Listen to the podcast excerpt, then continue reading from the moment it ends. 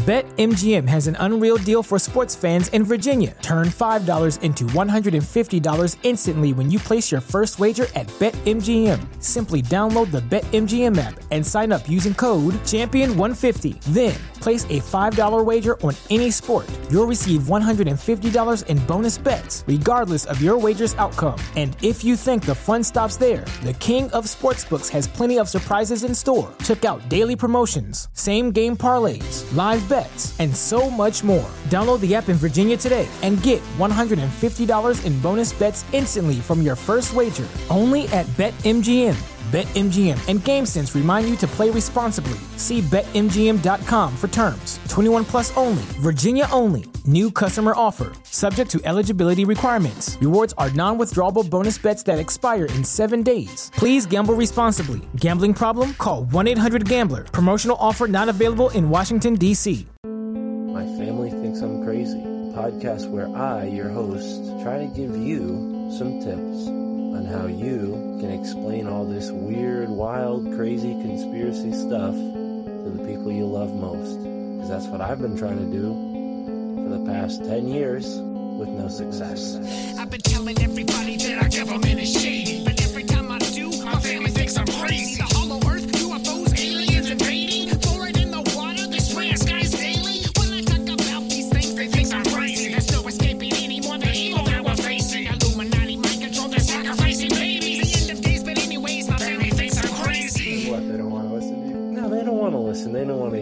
Just like, oh, here we go, Mark. Off again with your. Mark being Mark again? Yeah, yeah. So, you know, that's the thing about podcasts is when you're on the air, and it's like therapy, you know? If I can't talk to my family about this stuff, I'll talk to you, Matt, and all our listeners. You'll just tell your whole podcast. Yeah. So who are we talking about today, Matt?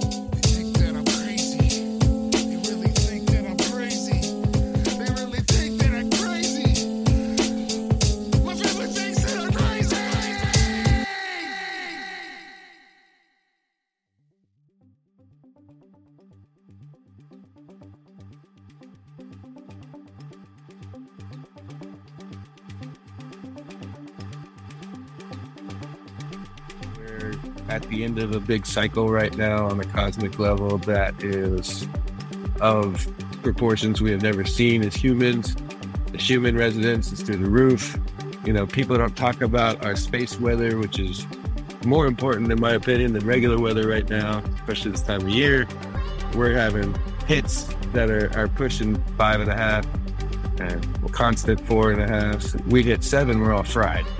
And so I, I, I feel between that, between the, the convergences that we're having, planetary convergence along with the sun, it, it's been pretty incredible from an astrological standpoint. But just from the regular human being, I mean, if you're not feeling this stuff, man, I, I like it. But I mean, damn, it's got to be. I mean, I wake up from a full moon. I feel like someone. I went four rounds with Mike Tyson.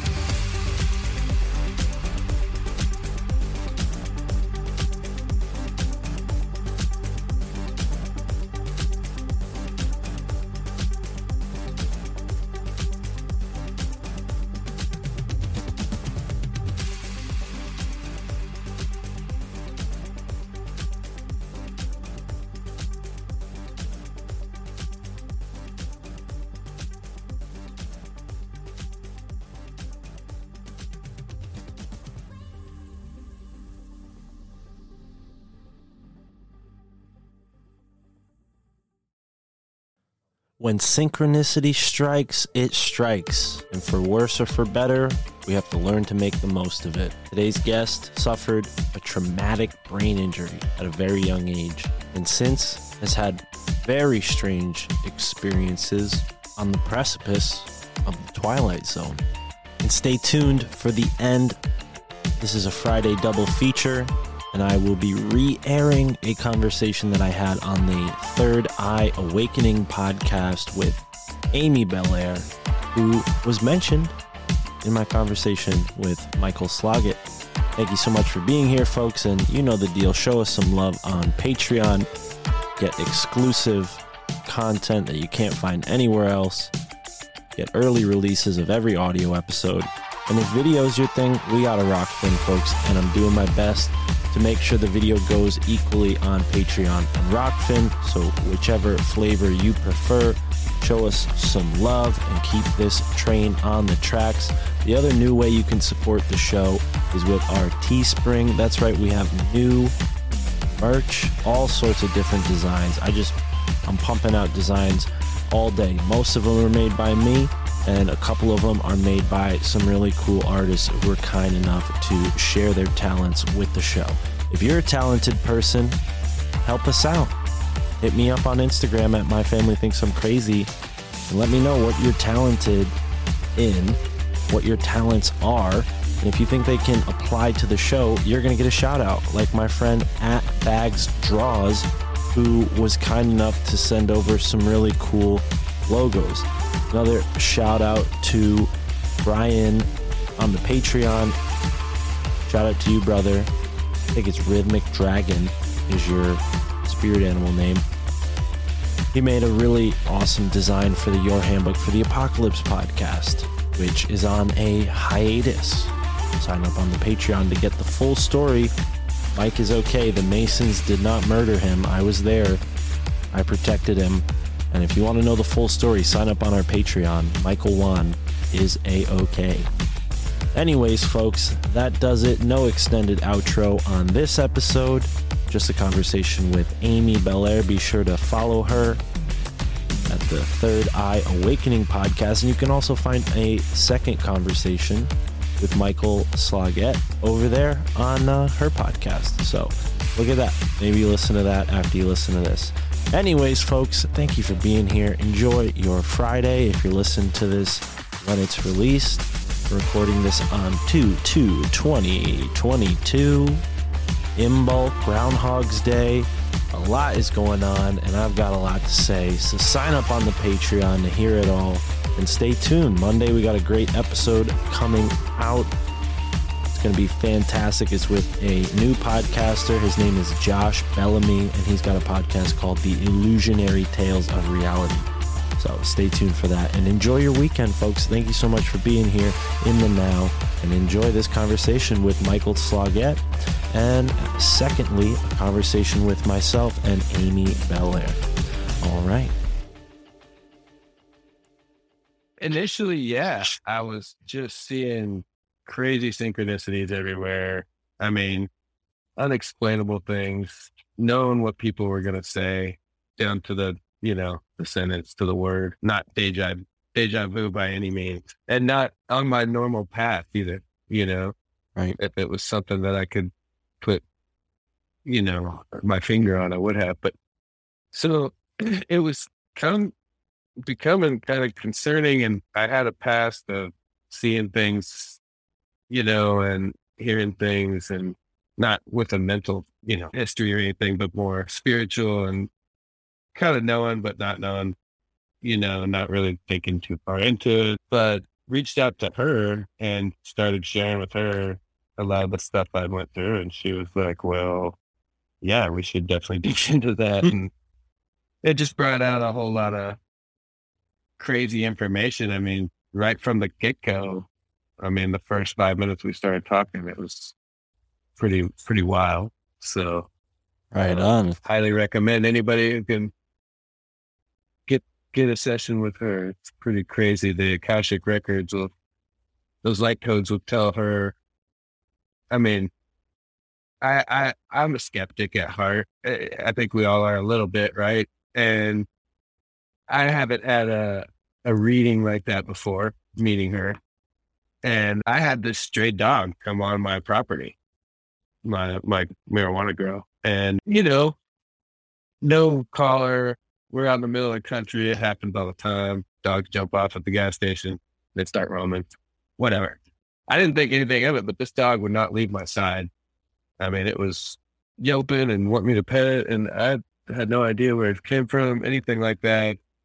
Took it around town. Couldn't find an owner. Anyway, short story long, I, I asked her, I said, Hey, I know it's going to sound really stupid and dumb, but just a little icebreaker. Like, can you tell me about this crazy dog that, you know, just wants to become part of our family? And she described both of my other dogs first to the T, like eerily to, you know, color their hair, nails, all this stuff.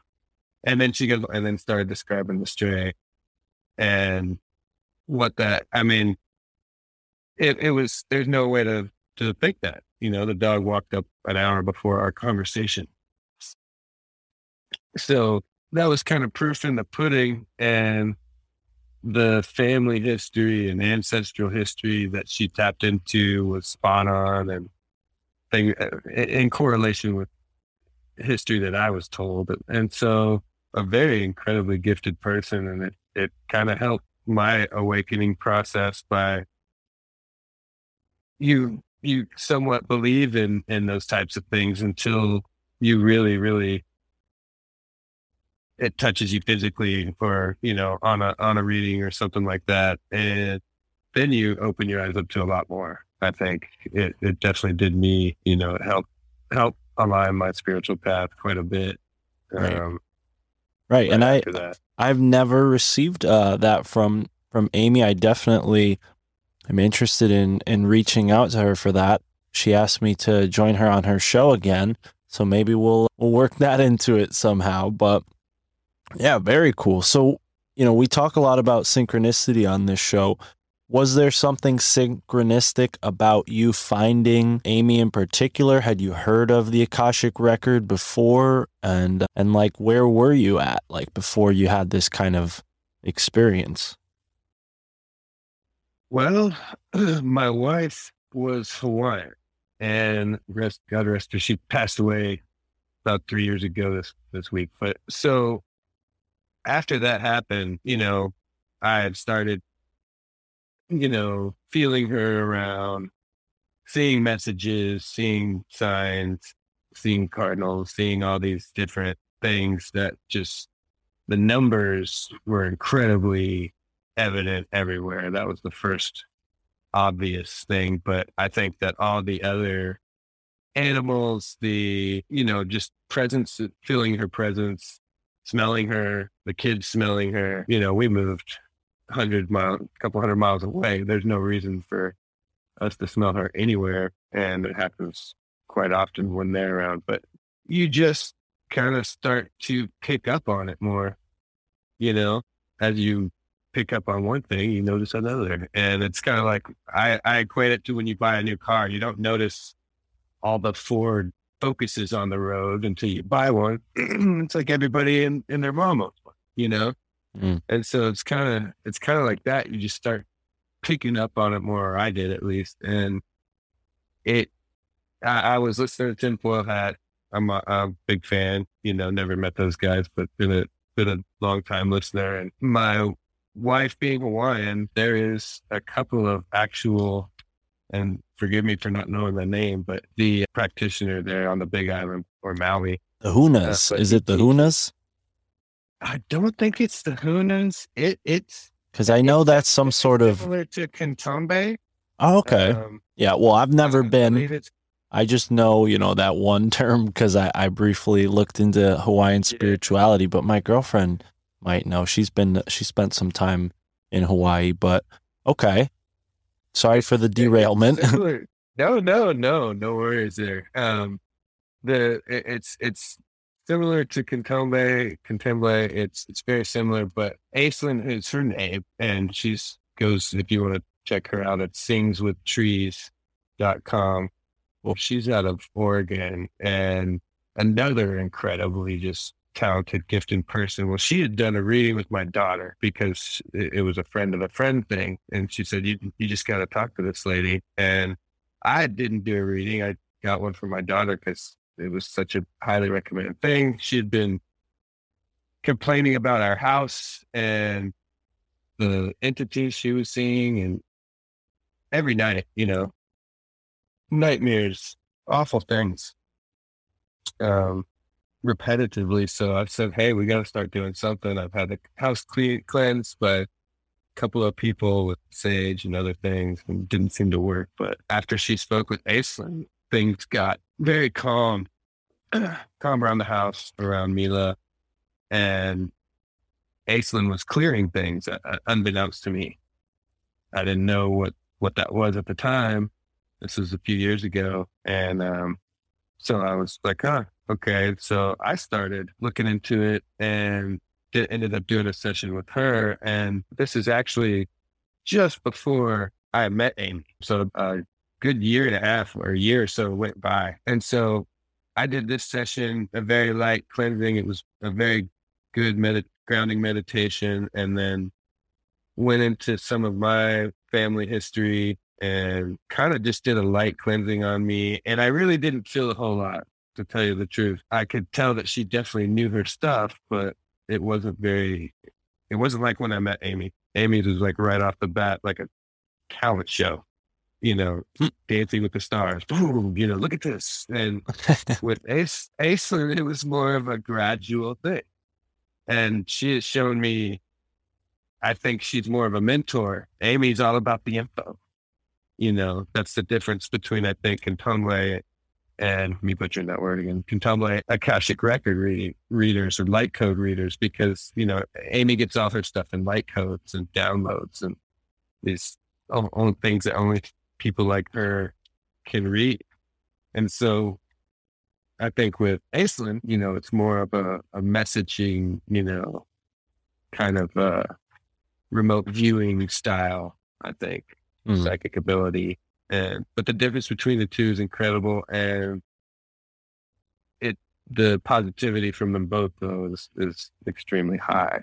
And the affirmation you can get from it's incredible. So Yeah. Wow. I'm getting a little bit of a flashback there because it's reminding me of, you know, and I had a very similar skeptical feeling coming into this, but I, I remember at a, a low point in my life, you know, probably like my first or second girlfriend broke up with me or something when I was in college. And I went and had this Reiki healing session. And, you know, like I said, kind of skeptical. I could relate to how you, you mentioned that towards the beginning of what you said. And I had this Reiki session that 10 minutes, I think was, was what it was billed as 10, 15 minutes. I'm telling you, I sat there. I felt like I was there for an hour, you know, and she like snaps her fingers and gets me out of my, you know, stupor. And I'm like, it's over? Huh. Wow. Okay. You know, and, and she's like, you know, yep, we're all done. And I'm like, how, how long, you know, has gone by? It really was a, like a significant memory lapse or time lapse. And, and yeah, you know, I kind of pushed onwards further and further into knowing about this type of stuff. I can't say I've done any Reiki myself, but yeah, I, I wonder, you know, with these entities bumping around the house, you said after your daughter spoke with Aisling, it kind of cleared up. Was there any other odd experiences that stood out since then? Yeah. You know, there's still a little hooded jacket kid around here. And I think he's fairly new to tell you the truth. I think my daughter drags people around. She's incredibly empathic as well. And I mean, she has troubles for weeks at a time sleeping as it is because of her visions and her dreams. But then, you know, seeing stuff physically and, you know, that's, that's really, that, that was tough for her. And I think uh, again, since then she she sees it very infrequently, but I think it's going to be a thing for her for the rest of her life. And part of my journey is helping her figure out how to navigate that journey as well. And that's one of the things that Aislinn and I are figuring out together, so to speak. I'm going to try to get her up there to do it's funny you mentioned reiki because it's similar to reiki but it's it's kind of like an intense massage with heat st- stones and some other things that they do i don't want to go too far into it because i'm not that educated on it but it's it's almost like intensive outpatient therapy the way that you release what you want to release it's a shamanistic kind of and eh, eh, think of it as an emotional lymphatic release, so to speak. And she's really highly recommending it for my daughter, and probably myself as well. But definitely a, a physical thing you got to be there for. I think that it, you know you think of things like Kimbo, you know Kimbo. They use the, the frog venom they scratch little little circles in your shoulder or back of your neck or areas, and they they dose you with the frog venom, and that cleanses. I mean, you just start throwing up. You know, Mm. I mean, like Yeah, I remember seeing. I think Hamilton Morris did something like uh, one of the earlier things he did with Viceland, where he went and and tried that. He said it was Kimba is the group that traditionally uses that type of uh, frog venom there. correct. It's Kambo. uh, Oh, okay, K A M B O, I believe. Uh, okay, and there's places around you know the states that you can see certified practitioners for it and i mean there's a place in dallas for instance that one of my friends goes to and she sees celebrities there on the regular because i guess the detoxification properties of it are just there's nothing matching it so yeah. I find it so interesting. I had Chris Matthews, uh, specifically frogs, and I, I bring up Chris Matthews because he had great yeah Yeah, I'm I'm sure you've heard of him. He was a guest on the show, uh, host of Forbidden Knowledge News and a couple other sort of series that not they to do. derail you but he doesn't sound a little bit like aziz ansari Come on. I love the guy, but if I tell someone who's in my passenger seat that it's Aziz, they freaking believe it a hundred percent of the time. Test that theory. I'll test that. Uh, I'll test that for sure. It's a hundred percent of the time. Okay, sorry. No, that's all right. That's all right. Yeah, I'll definitely give that a shot. I haven't heard Aziz anywhere in a while, so I don't know if many of my friends will get that reference. But the frog that Chris Matthews saw, I guess I don't want to say it was a frog. I think it was a frog, but there was another being that he experienced that was kind of frog like.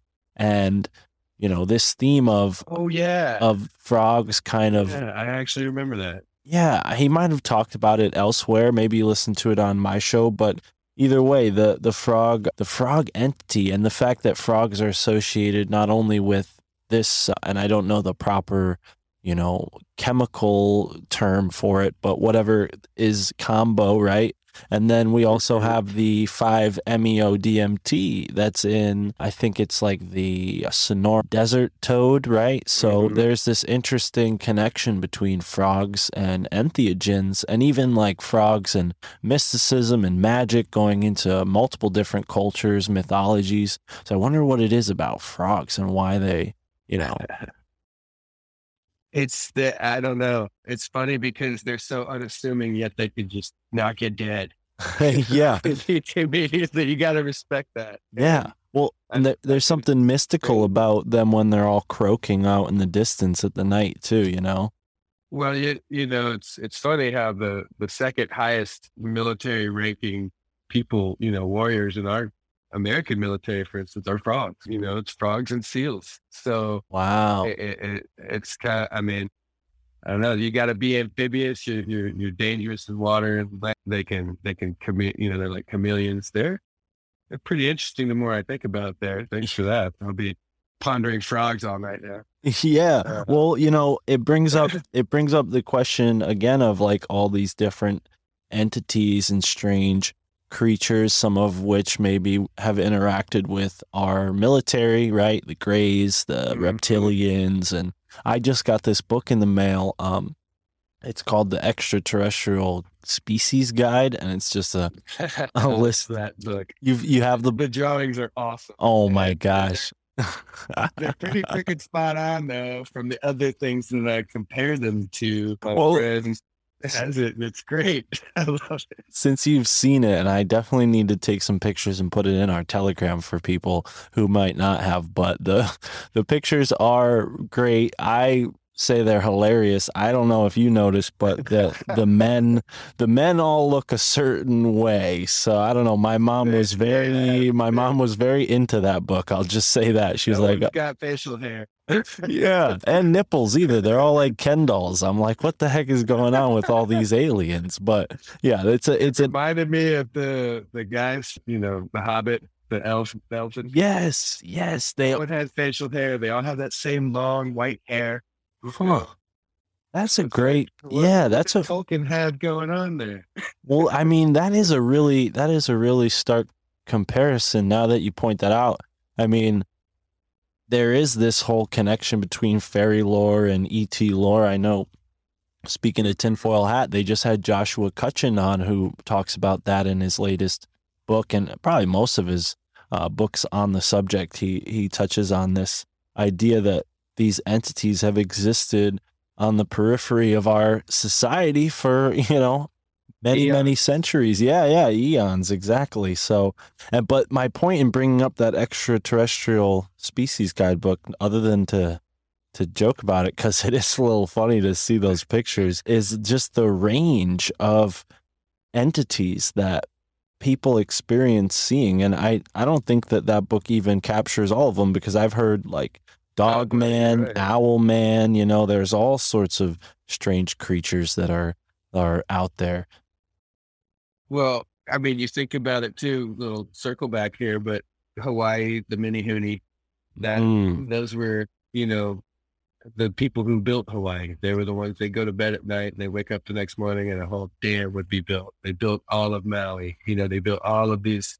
these things that you go down there and that's that's the high school. You know, instead of the Spartan, it's the Menehune because they're fierce little warriors and crazy. They'll they'll kill you too. And and you you know it's one of the my favorite books, and I'm not totally finished with it, but it's called The Dancing Wuli Masters, W U L I Masters. And Okay. it's it's not what you'd think, but it's actually a physics book. Um, and even if you know nothing about physics, as I did a while back, I think that it lays it out in layman's terms very well. And we've found that all the ancient Chinese mysticism, all of the the stuff that you'd read in, in folklore, and I shouldn't say all of it, but a big chunk of it, we're proving correct today with particle physics and different things that are going back to these mystic teachings, you know, and that's what they they speak about the dancing Wuli masters that these guys can control things using their mind and other other elements energies in their bodies and we're just now today figuring out the science somewhat a little bit let's say uh, getting our toes wet you know with that from a you know a quantum physics standpoint. And so the fact that all of those things the ancient and and their ritualistic magic their all of these things are coming right back to a circle here at this time you know whether you're talking about like Chris Matthews and and and his he had one that it was like one of those guys. They're the insects that eat all the other insects, uh, praying mantis being, you know, and I think that's what visited me as well, because there's just no being that's explained even in that crazy book you got there. Wow. Looks like them. You know, synchronicity alert, and we still don't have the bell for it, but I'm going to get the sound effect because we need it. Our last guest, uh, Donut from the Donut Factory on YouTube, had a Wi Fi, what he calls a Wi Fi mantid experience. So, are you saying you had a similar experience with the with the mantids? I think that's what it was, and that's what Amy said as well, because they freaked her Wow. out a little bit, and I'd love to ask her a little bit more about it. She's so busy nowadays; it's it's it's incredible. But You know what? uh, that's wild.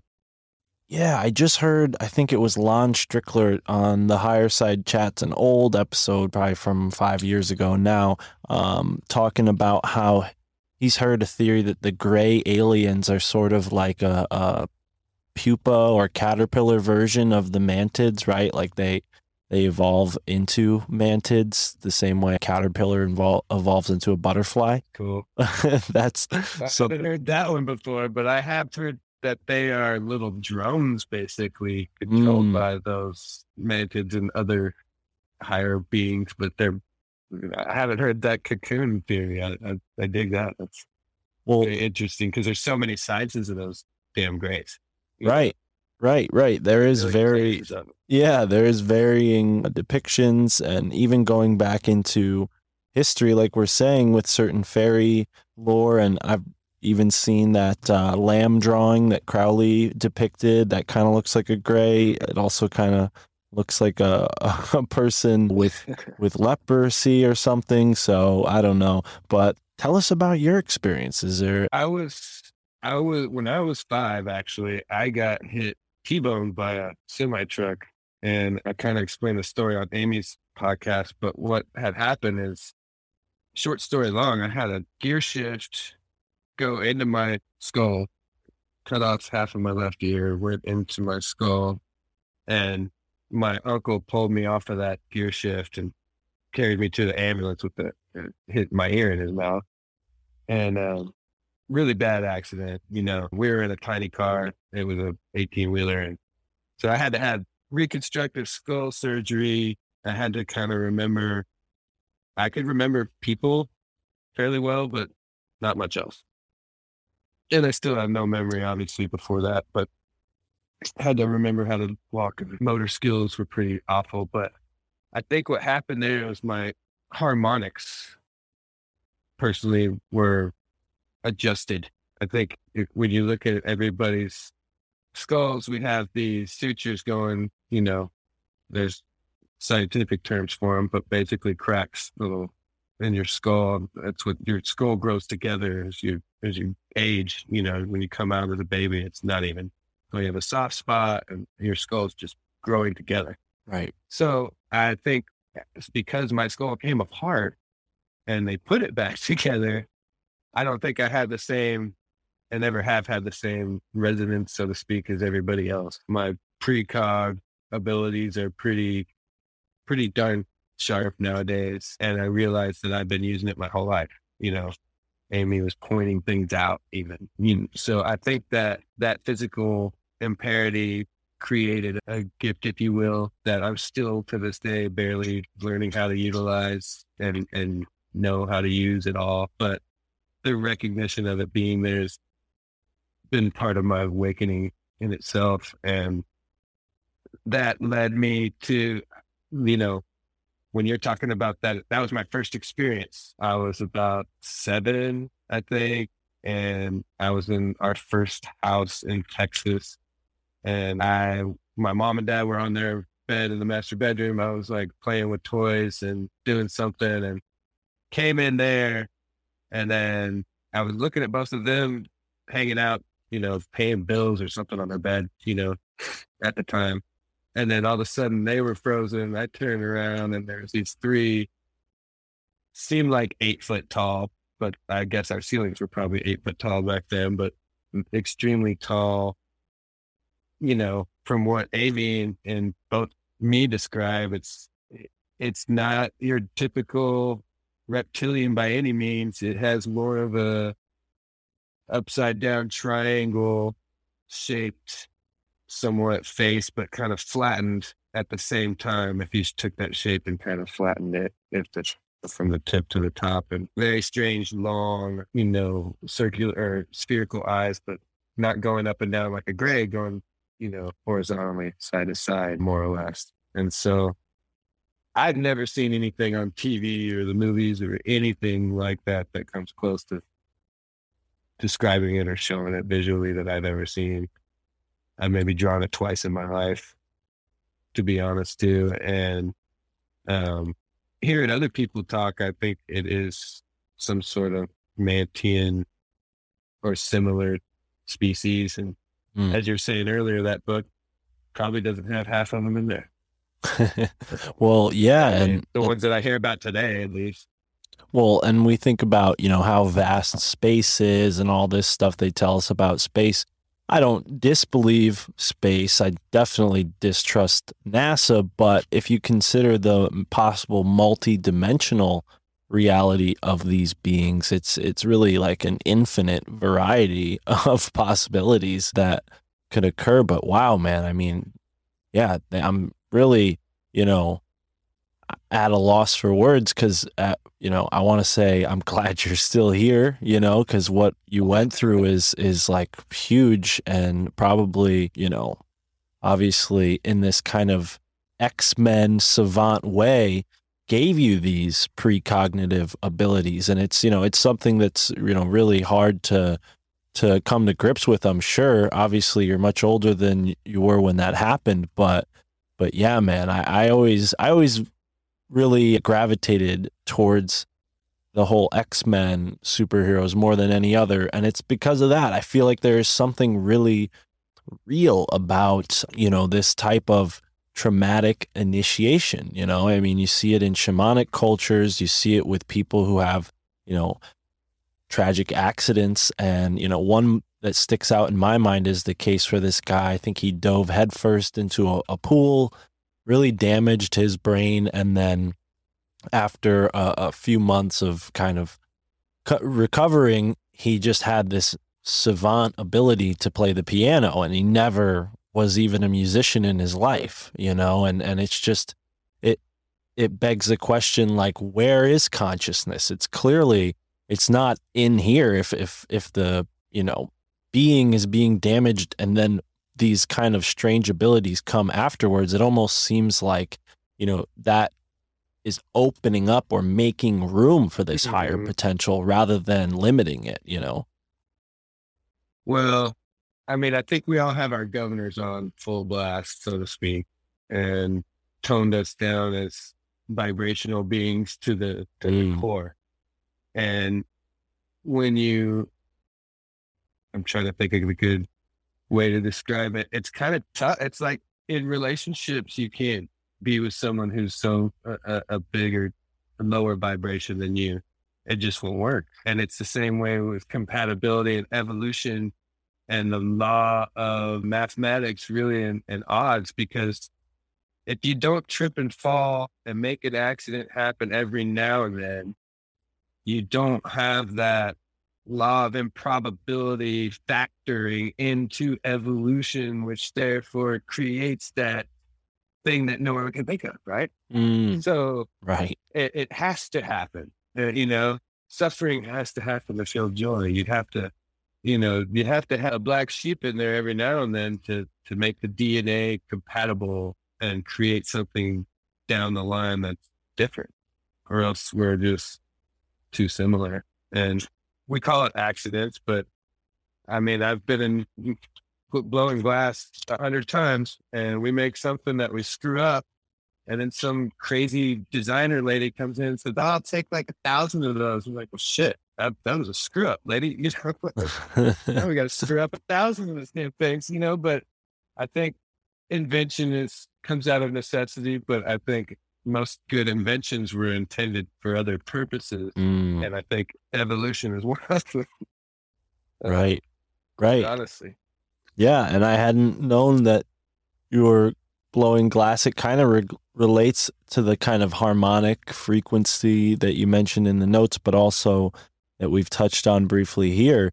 And I wonder, you know, what modalities have you played with in that realm? And do you kind of incorporate that in that crafts or that skill of, you know, creating glass artwork? in the glass world, you can, you know, just knowing when to say when is a big deal. When, is it hot enough? When is it too cold? When is my shaping, sculpting done and I can't do it anymore? It, you know, makes the piece too fragile. And predictability is in that 100%. And so, no, I mean, it comes with wisdom and time. And, and so knowing that you you've made those mistakes, quote unquote, which are really learning lessons, in my opinion. You're gonna know when to take that thing and, and be done with it or heat it up again so it doesn't fall off the end of the rod. But when it when it comes to everything else, I mean, it applies just everywhere. I thought I was gonna hit a deer and I and I was like, you know what? I was just talking about it last night. It keeps coming up in my head. Da, da, da, da, da, da until the kids, I got two kids. I was like, you know what, guys, let's get up early and go get donuts. And I just wanted to break out of the routine. And boom, sure enough, I nailed that deer on the way to get donuts.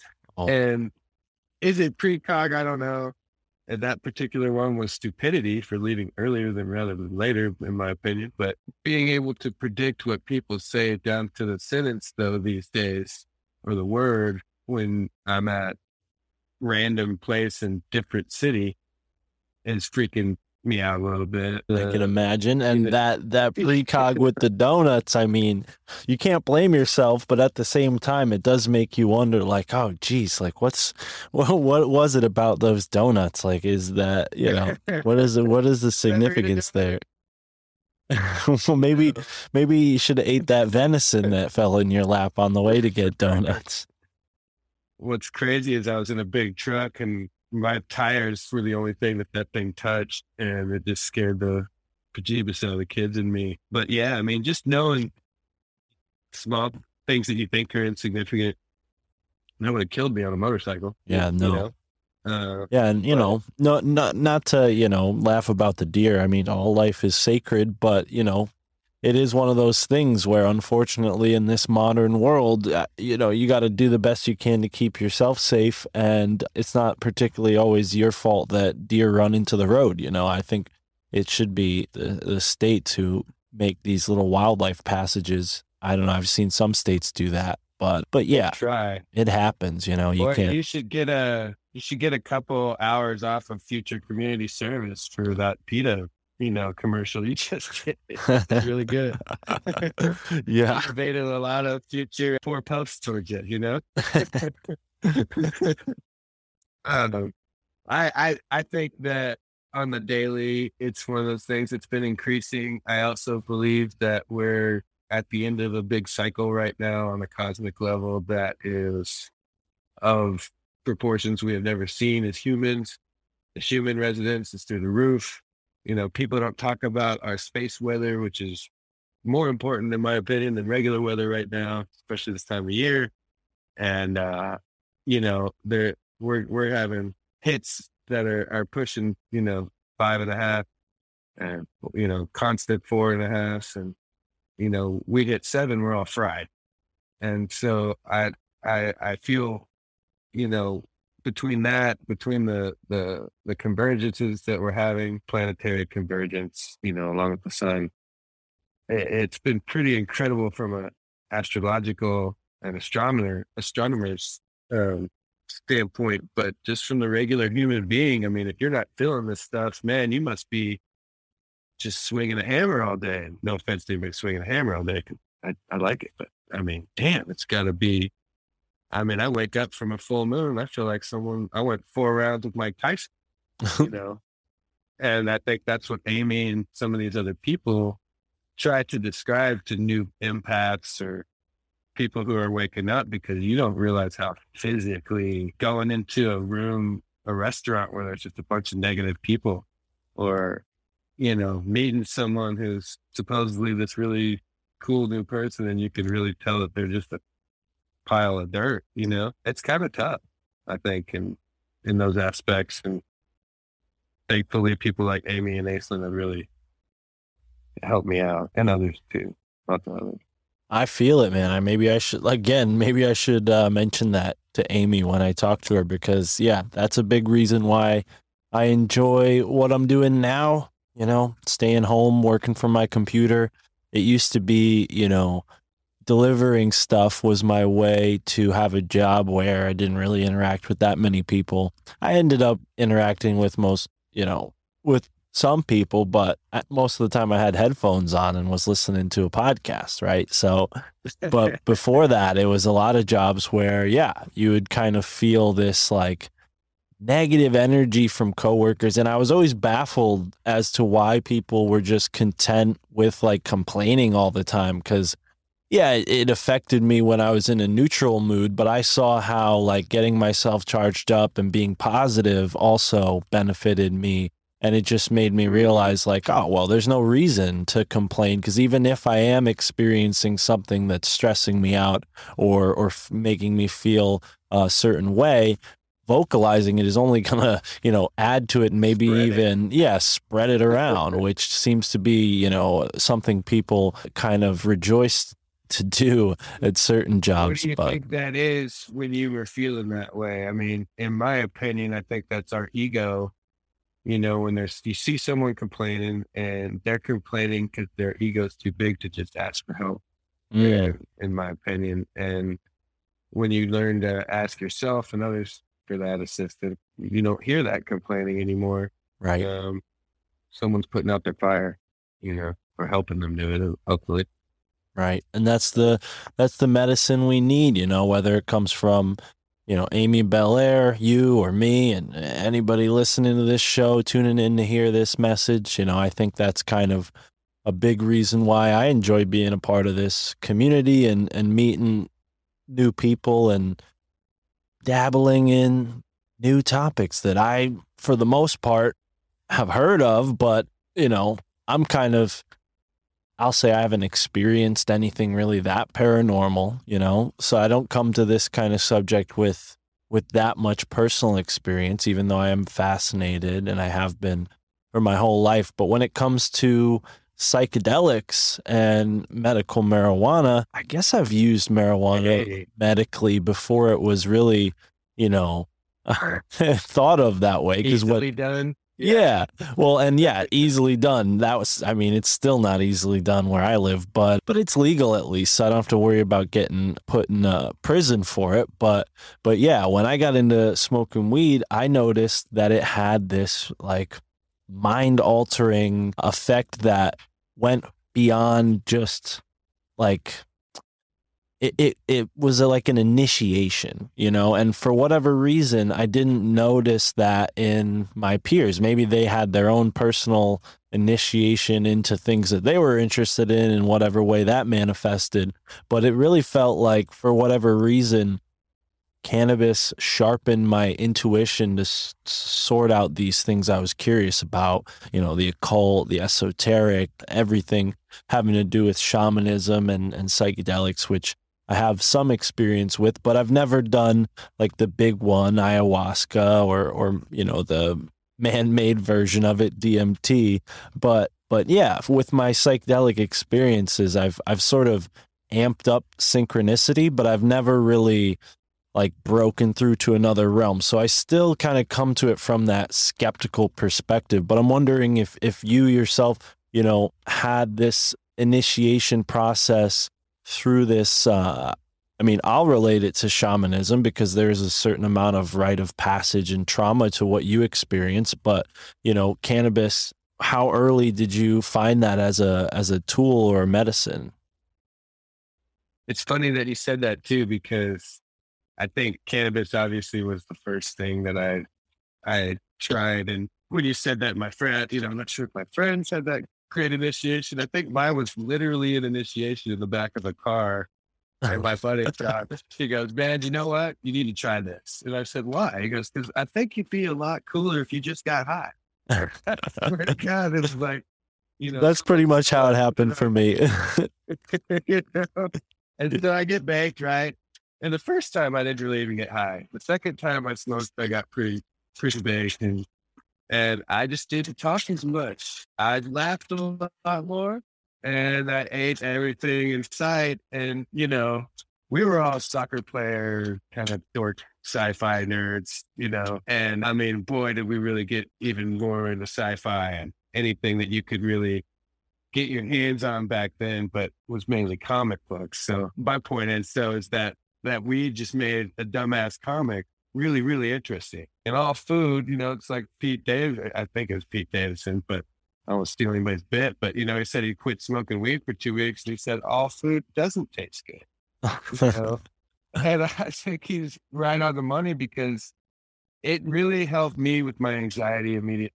I had bad GI problems, overloading or under amount of hydrochloric acid in my stomach. So it helped with that tremendously. And I just, you know, was a more mellow dude, to say the least. And so that kind of helped my hierarchy with friends. I was just a lot more chill and, you know, easier to get along with, I think. And then, yeah, it, it became my kind of easily go to. I didn't need any medication. I didn't need anything for my stomach anymore. You know, at a very young age, I realized that God wasn't sitting there on the seventh day and said, shit, I left pot everywhere.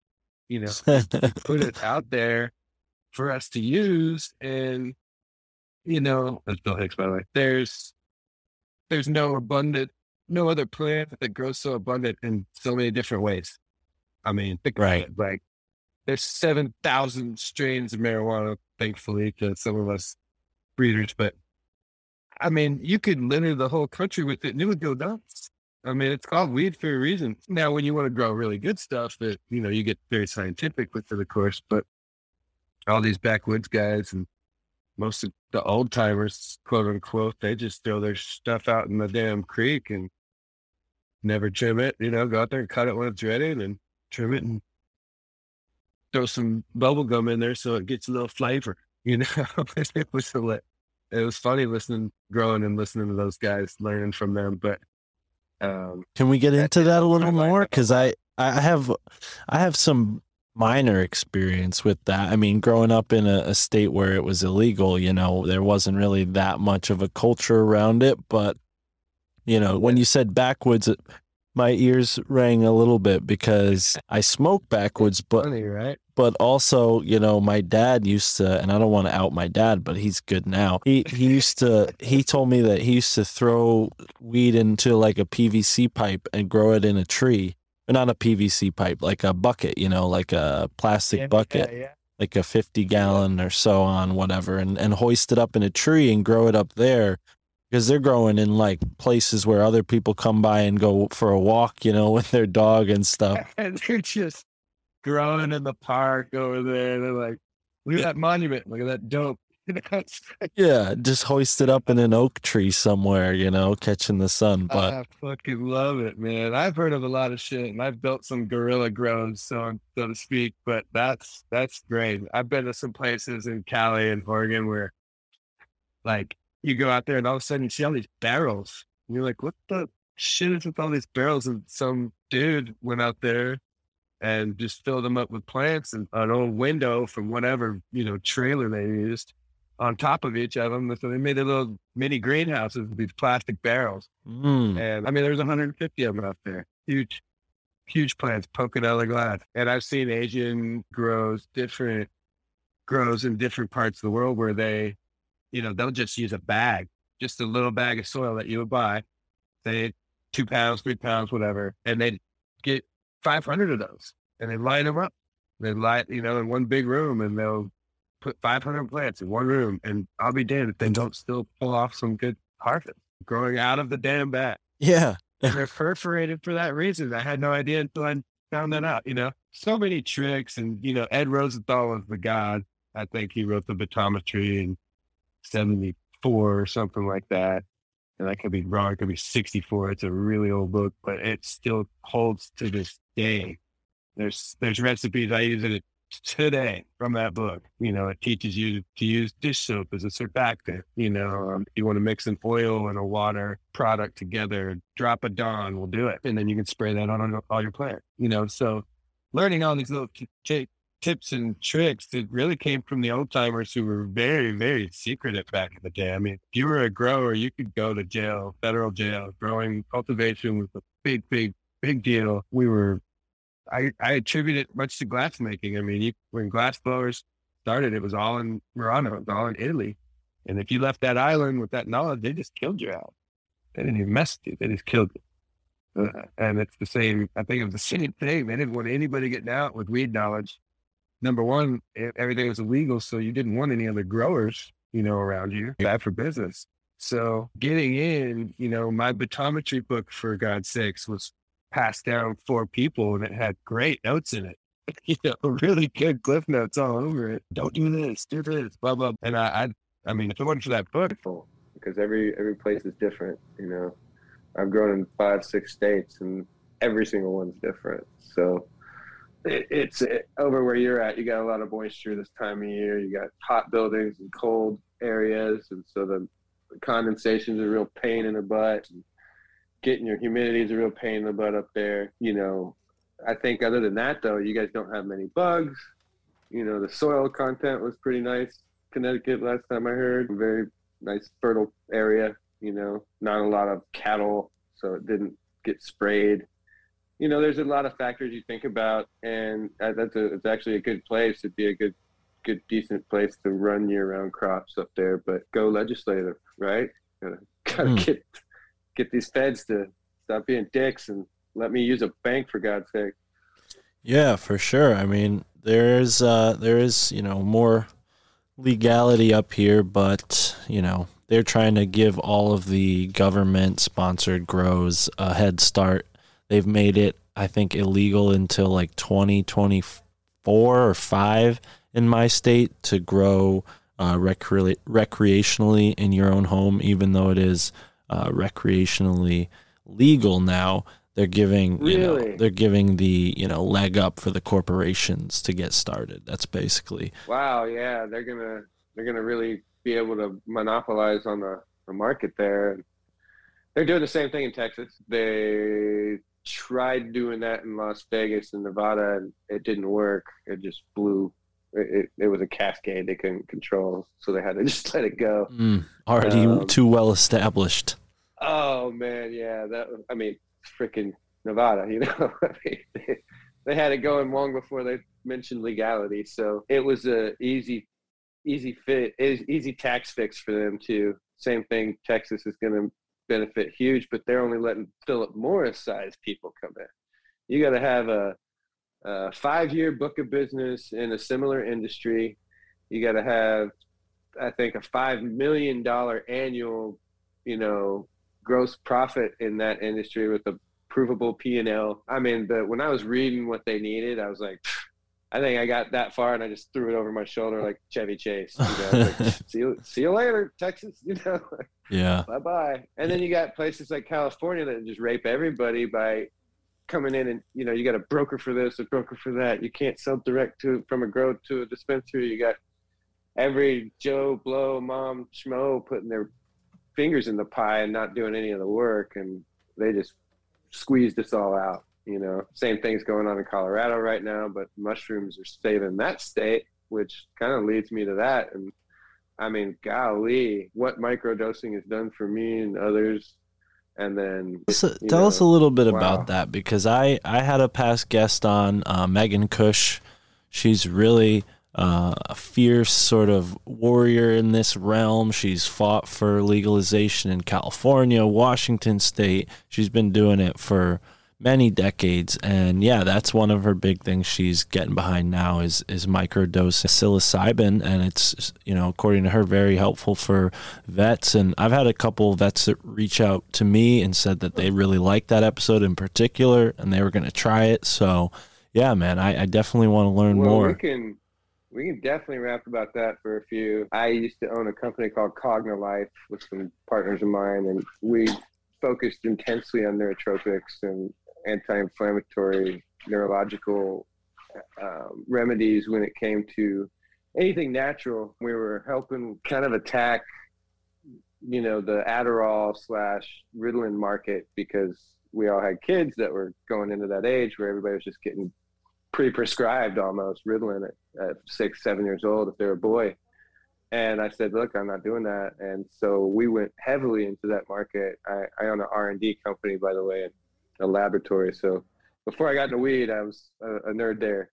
And so we, we came up with some really good blends, tested them, easily work better than Adderall, easily work better than Ritalin, especially in children. And when we started this, a lot of those parents were vets, were current military or current first responders, and they were like, "Man, we sure would like something for us." And so we just started making an adult version immediately, and that took over. Unfortunately, a company that named similar to Crabbit Labs bought everything out of my warehouse and kind of put me out of business and came out with a company or a name a product called Cognizant that's selling like wildfire right now.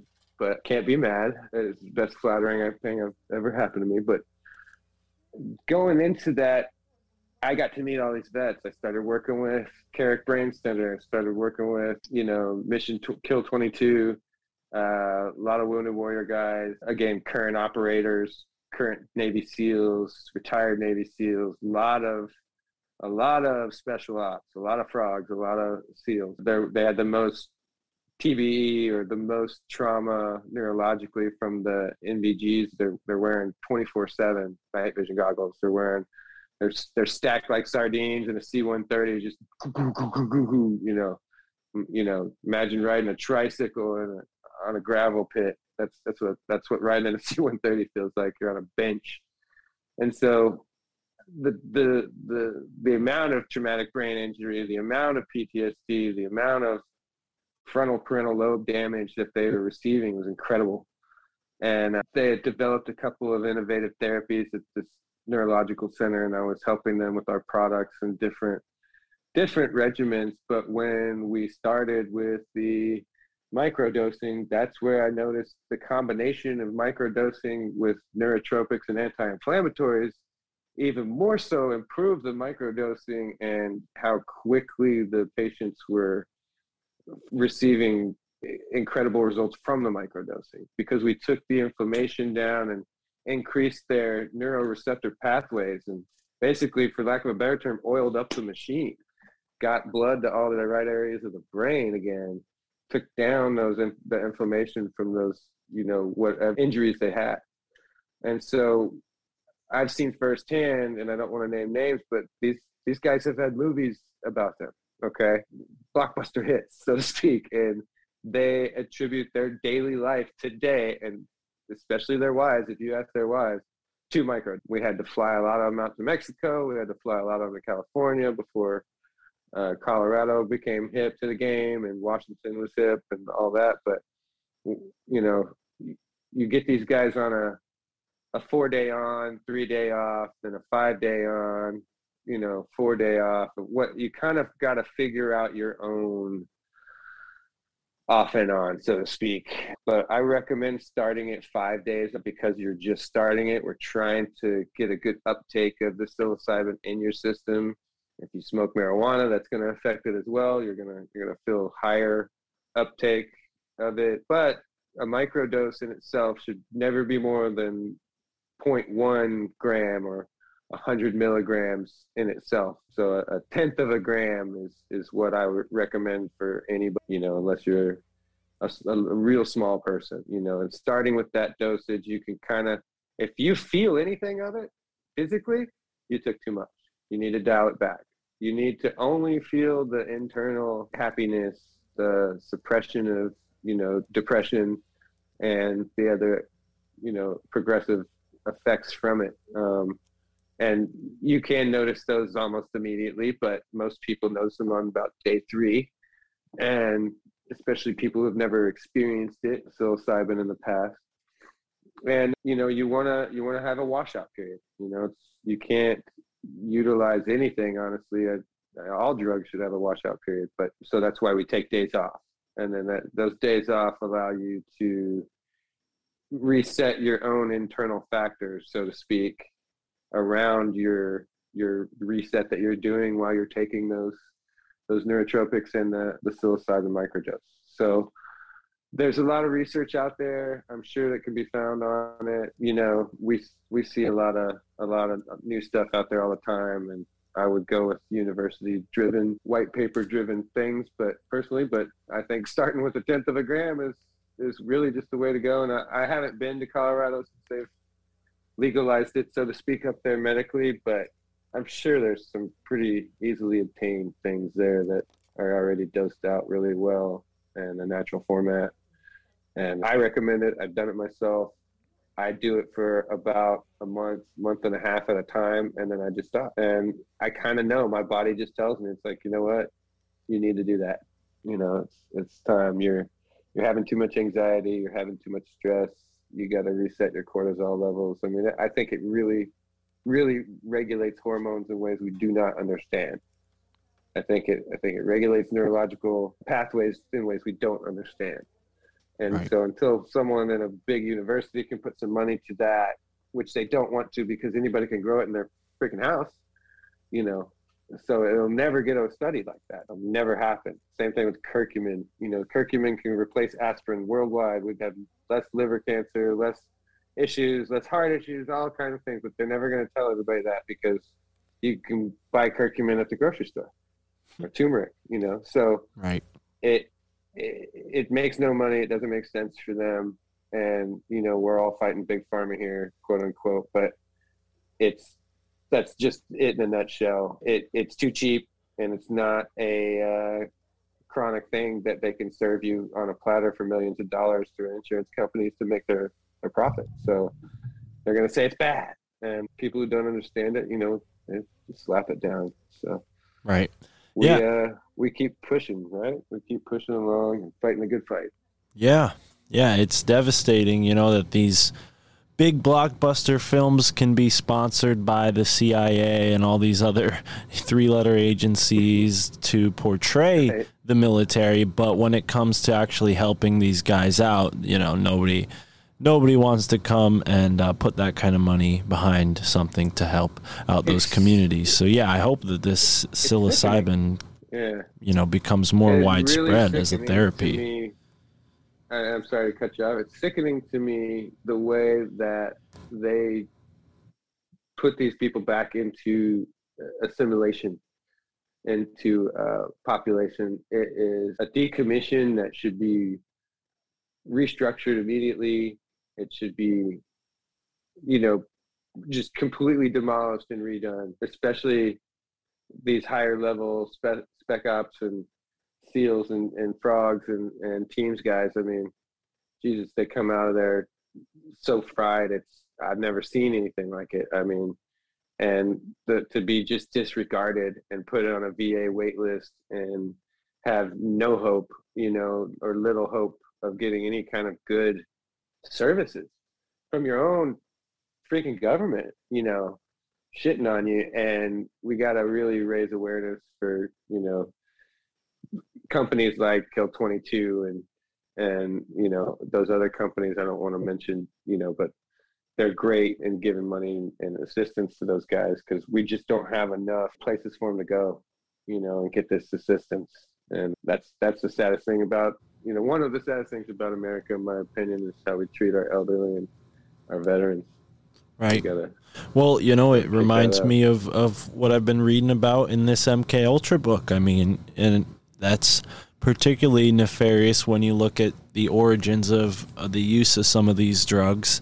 Obviously, we're both, you know, supporters of plant-based medicines for sure, but you know, I definitely, you know, take acid anymore. I did. I had a period in my life where I took it a couple times, you know, and and in hindsight with all the research I've done, I'm like, wow, yeah, that could have been weaponized and you know, I obviously trusted the people I attained it from, but you know, that's still these things are made in in big labs and yeah maybe there were good intentions and but uh, here's the thing i, I want to pose to you is because i always jump around with this idea in my head. It's like do you think that it was weaponized against us the way they the way they had planned or do you think that their plan unraveled on them and it kind of stopped being used in that way because they realized acid really wasn't doing anything but enlightening people and not mind controlling them like they had hoped. That's a a good one, and it's it's almost like Kennedy conspiracy esque, you know, like how how deep did MK Ultra go, and you know, you you look at the history of things, and Ram Dass and Timothy Leary, and and the the people on the forefront from a doctoral, chemically based, scientific based group, and that's who you're talking about, and uh, there's other people I'm not mentioning, I'm sure, but whenever you take anything and derive something to create the same end response, okay, whether it's if it's synthetic or or natural, it, it that's all all the difference in the world on how your body assimilates it 100% because if it's synthetic, you're going to have adverse reactions in the spleen, the liver, the kidneys, and all kinds of other places because it will not process the same. You may have the same end result or even a better one. For instance, ascorbic acid is vitamin C. There, you would have to eat 50 oranges to get your daily intake of vitamin C if you did not have ascorbic acid. So, from acid standpoint, you had these guys who created something for the government. You know, this was actually done overseas. You, you go pretty deep. I'm sure you know all about it, but not to do go into the history. But that I think in itself, it worked long before MK Ultra. It was working in on a soldier level long before you know we knew about it because Germans were using it on you know suicidal SS missions. You know, all kinds of stuff, not just acid, but speed, of course, too. And so I, I just, I think, yeah, I think it's still used today.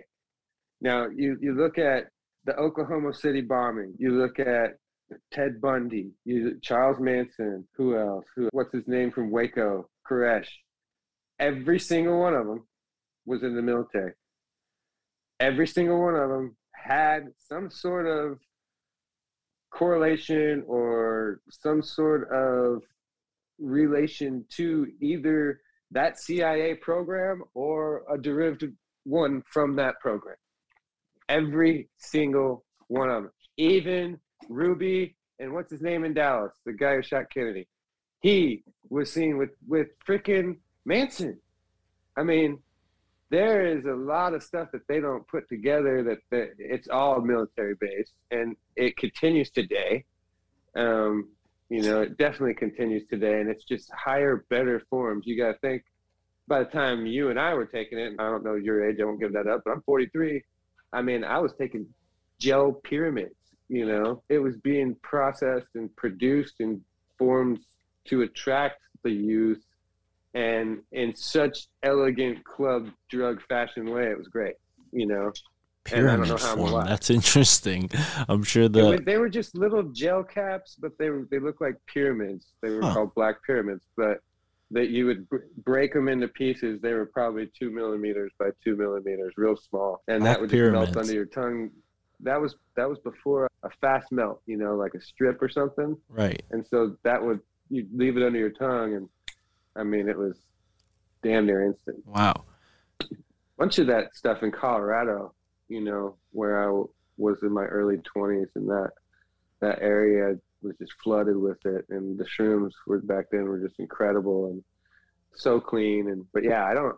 I think it's definitely being used today on multiple levels, and and not just acid. I, I think they've stopped using quote unquote what we would consider acid. I think that's evolved into you know probably something that's given via the eye in a, in an eye drop form. I would I would I would as a chemist want to have it in the most compact and easily given form possible that will go direct in and that skips every ingestible organ you have to go through so i bet if we started confiscating visine more you'd have a lot more people in trouble wow. Yeah, that I mean with the whole espionage thing though, it is interesting to think maybe somebody could just drop a little bit of, you know, acid in your your drink or even in your eye if they hold you down. Yeah, or Yeah. your contact lens if they get in close enough. But yeah, wow.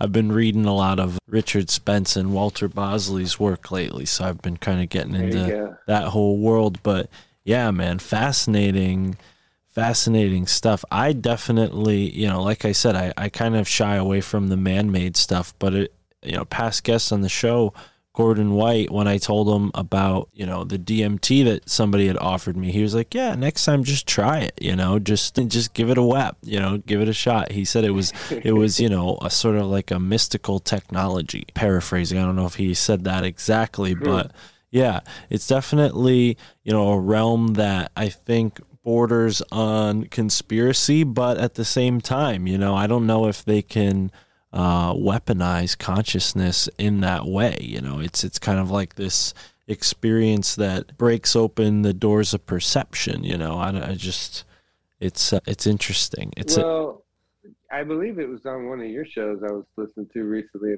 about consciousness. I can't remember if Matt. It was another Matt. I actually, you guys were getting pretty deep, to tell you the truth. I was listening to it this morning, I believe, and you were almost getting a therapy session over there. And I was oh like, maybe Tim Grimes. awesome."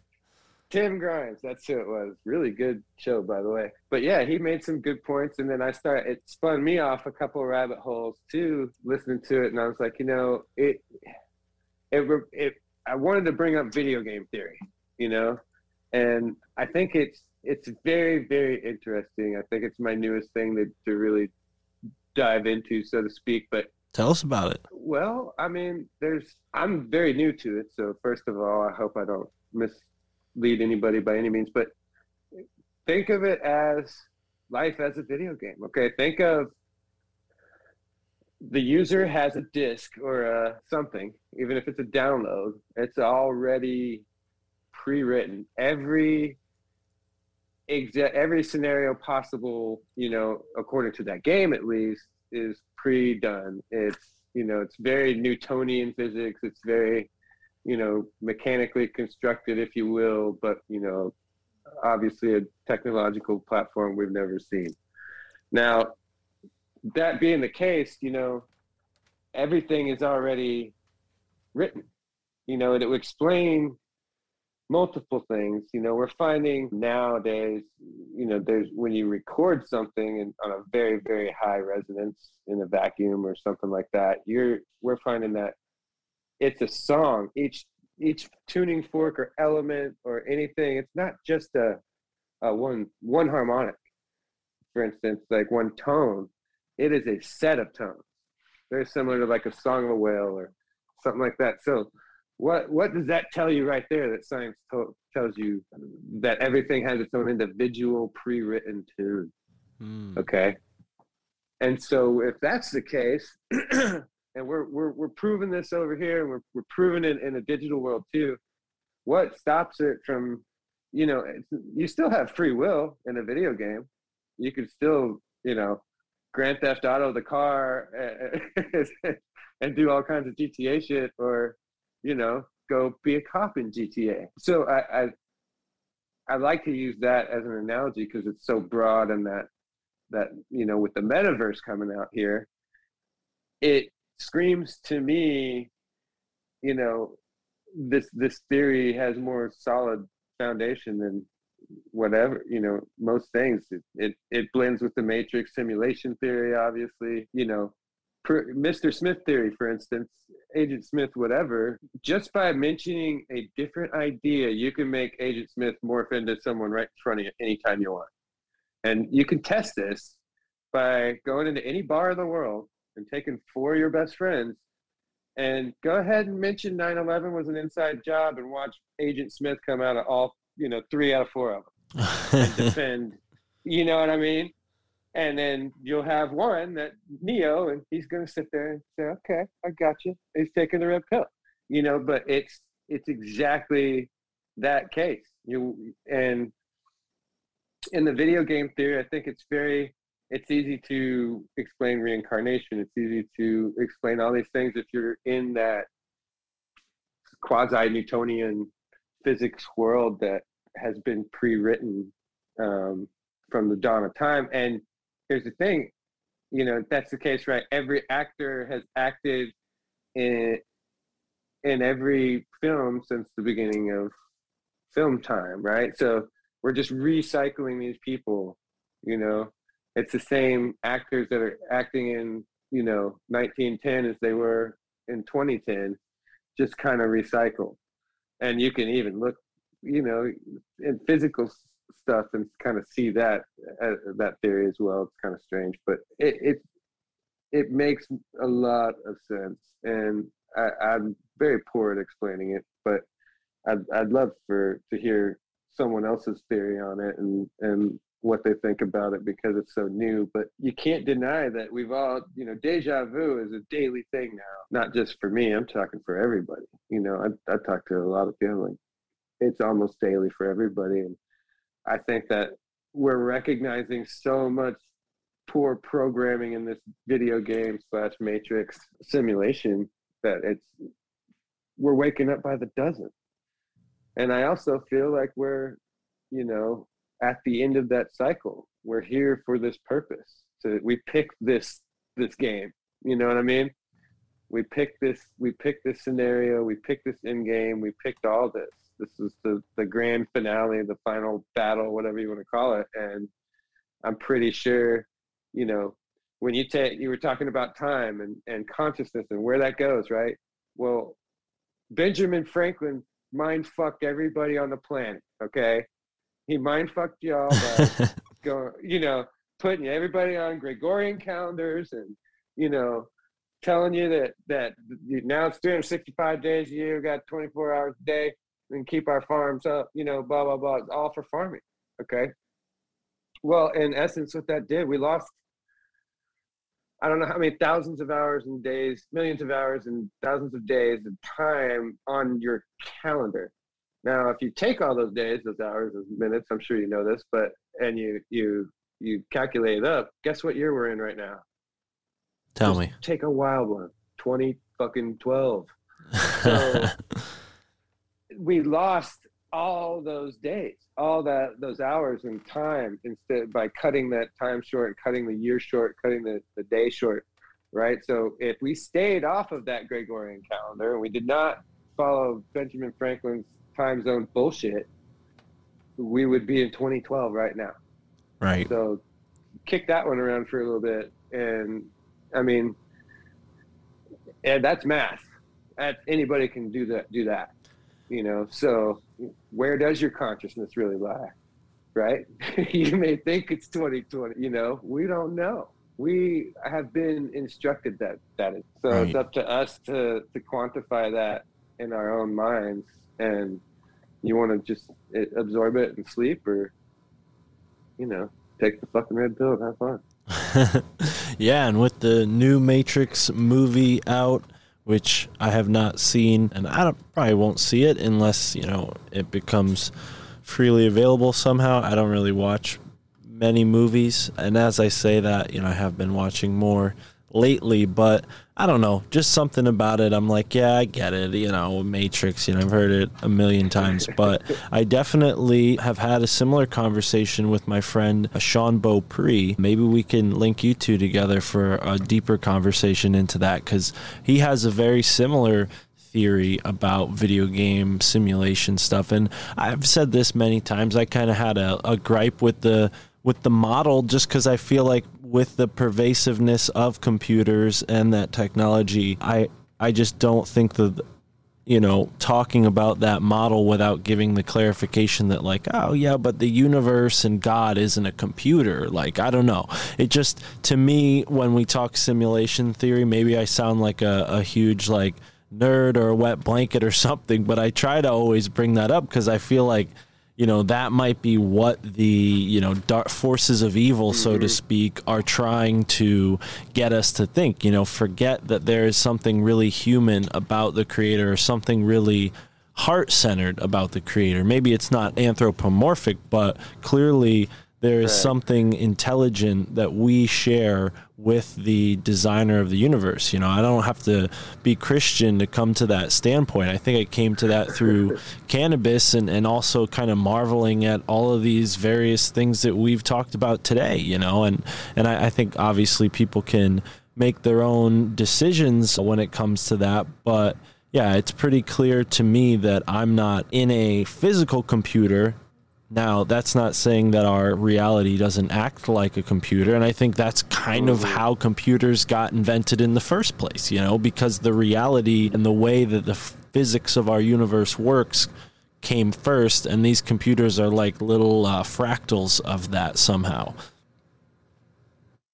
Well, our quantum computing capabilities today are absolutely phenomenally incredible. What they will become shortly will be scary.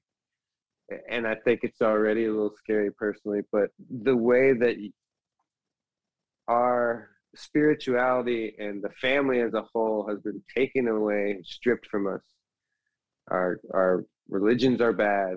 Our they're all lies. They're t- we're told now they're lies. They're you can't trust the media. You can't trust TV. You can't trust anything.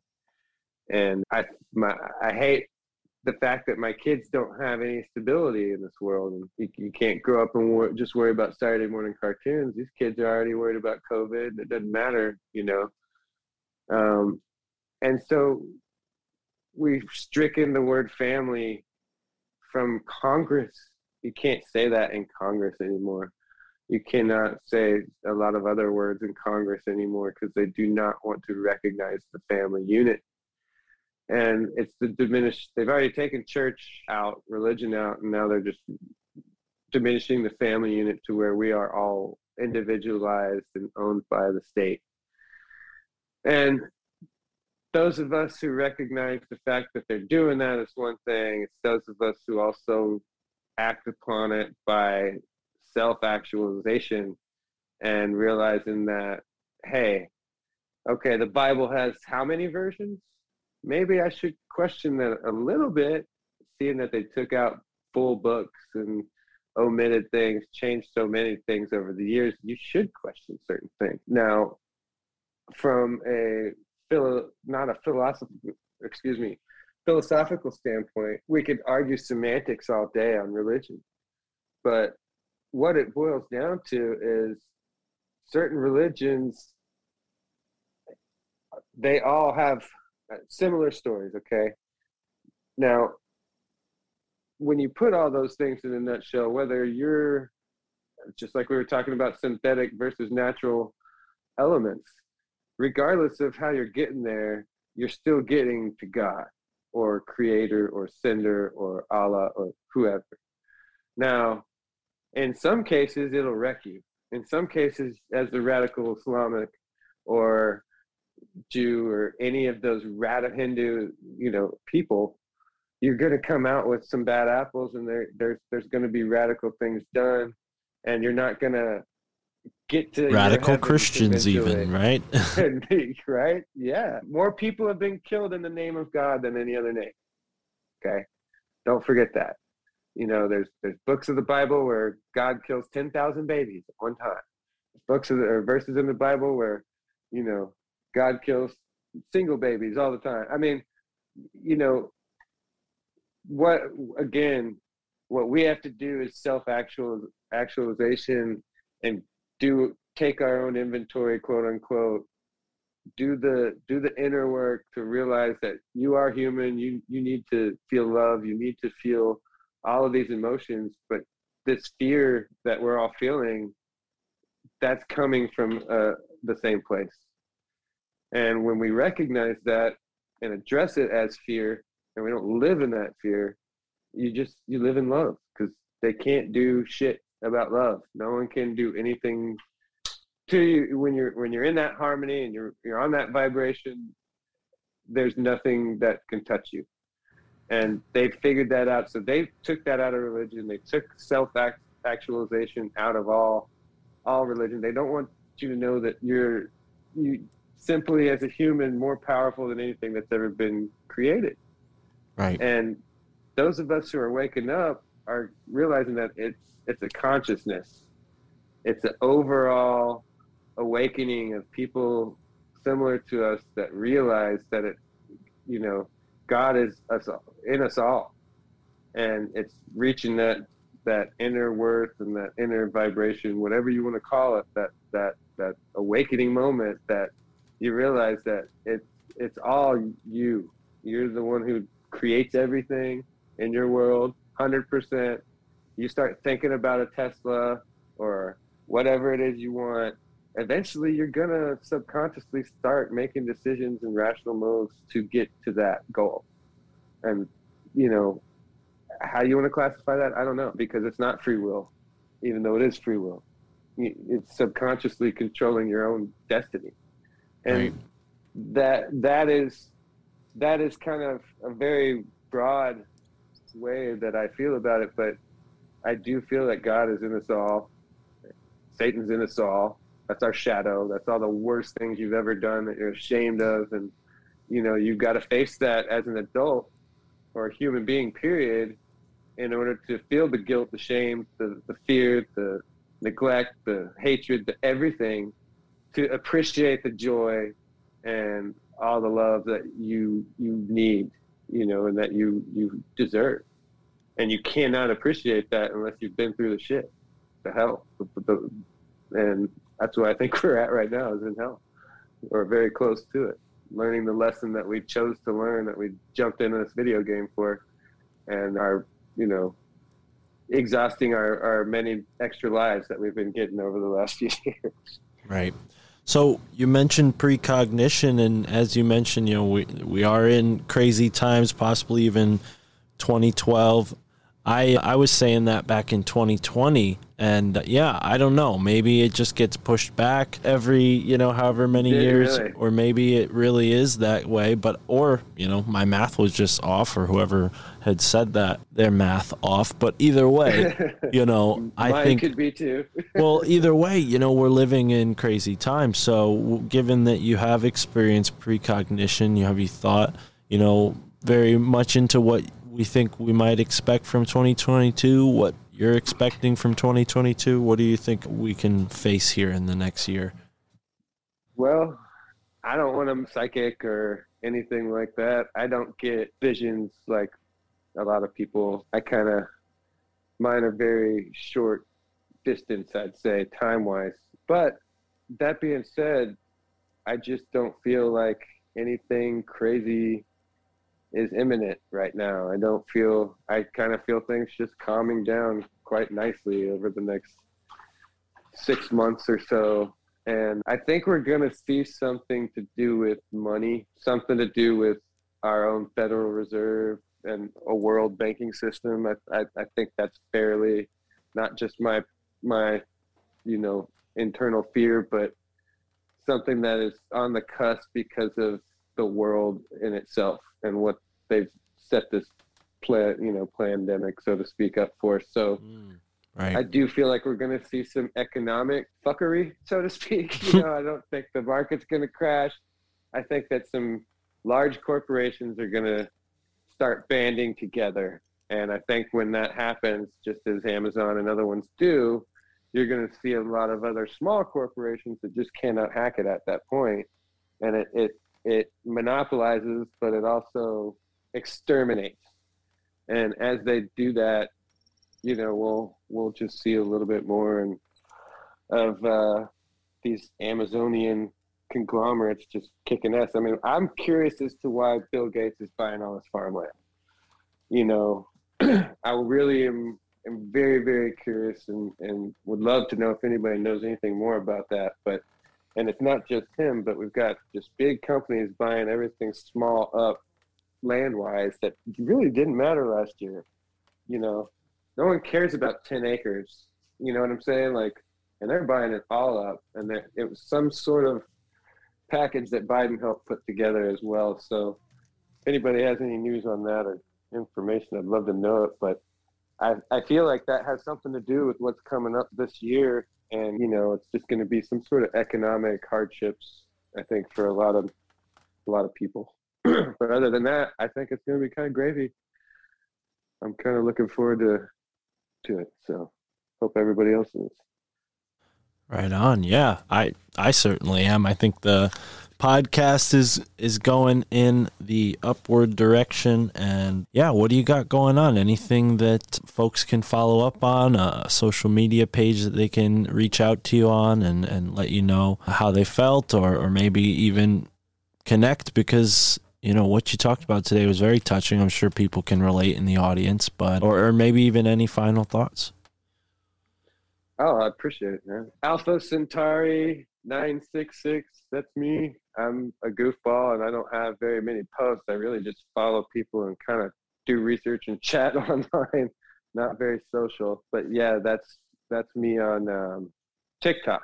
So I'm there. As far as you know, reaching out. That's probably the best way is just DM me there. But I do a lot of stuff on uh, Instagram on our company page as well. So we've got Emerald Ohana Farms. If you guys look that up, we're eohanafarms.com, and you can see some of our products. We haven't updated too too recently, but we've got a lot of good things. So if you're in the Oklahoma area, anywhere in the state, you can find our products kind of from north to south. So I want to kind of pump those a little bit. But other than that, yeah, just living the weed life out here in Oklahoma and looking forward to uh, switching to the glass life. I'm I'm plugging in a new glass blowing shop near Ardmore and gonna kind of just kick back and teach teach people how to do that for the rest of my time on this planet and instead of stressing out about uh, the daily grind. So hopefully we'll have that up and going in about four or five months.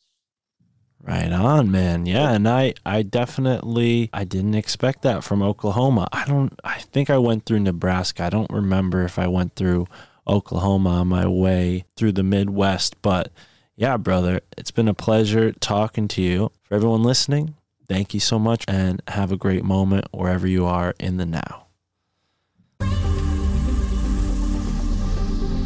This month, our podcast is sponsored by Truth Smacks, the only trail mix for those walking flat earth.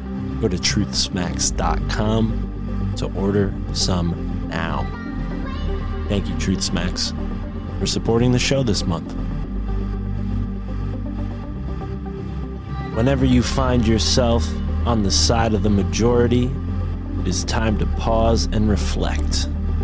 This quote by Mark Twain was brought to you by Truth Smacks, the number one trail mix for those hiking the flat earth.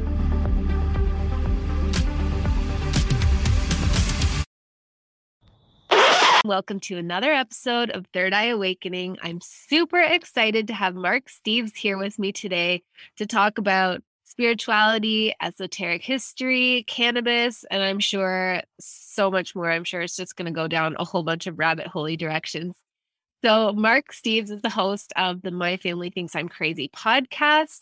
And he's the booker for the Tinfoil Hat podcast. So he's like a low key celebrity, basically. He's an avid researcher, martial artist, and overall iconoclast. So, welcome, Mark. Thank you so much for being here and being willing to share your perspective with all of us.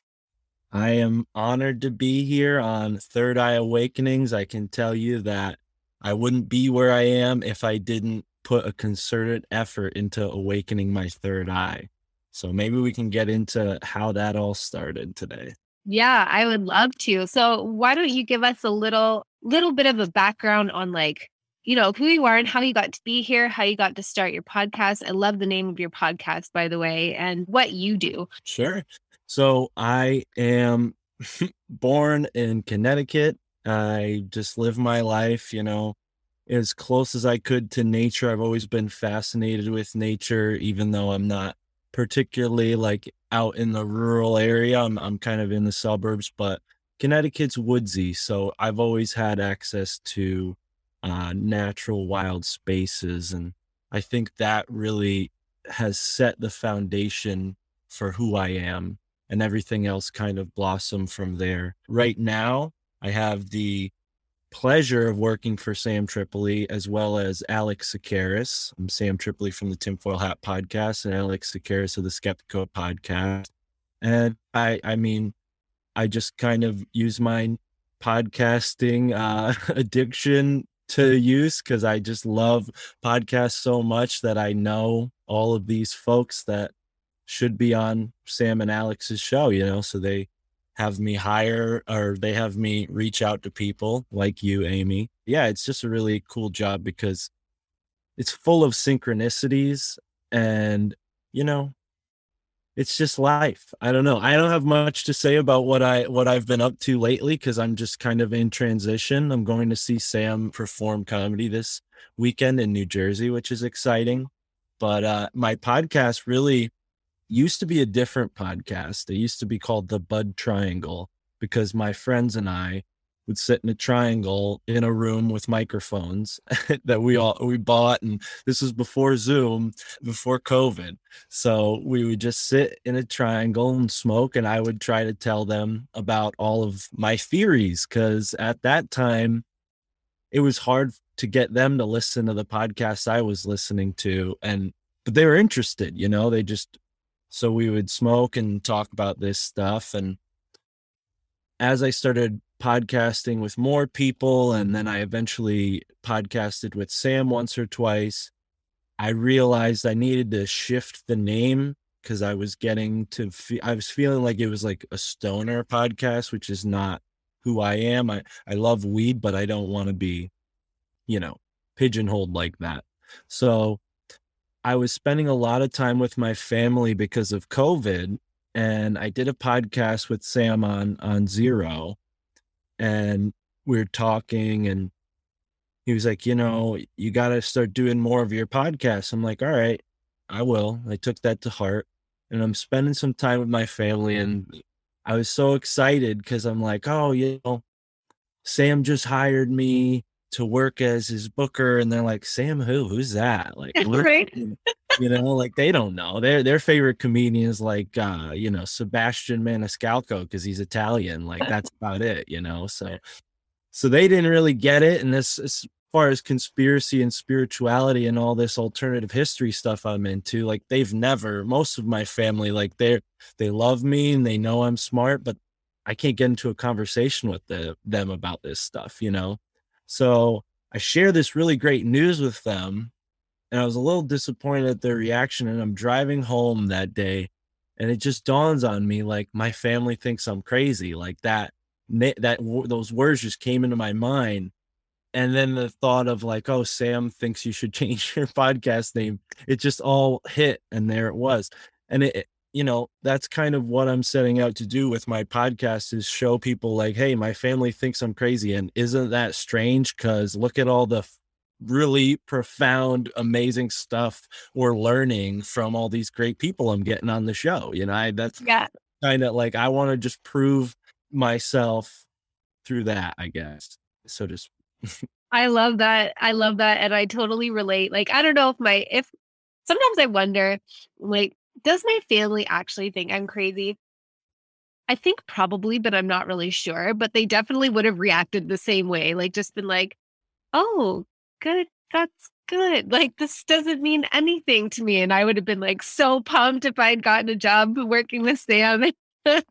and yeah, I think it's funny the, the way that we get sort of lumped into like crazy or flaky or hippie or whatever kind of weird category when actually we're like, no, but we're really interacting with life and like deeply trying to understand it.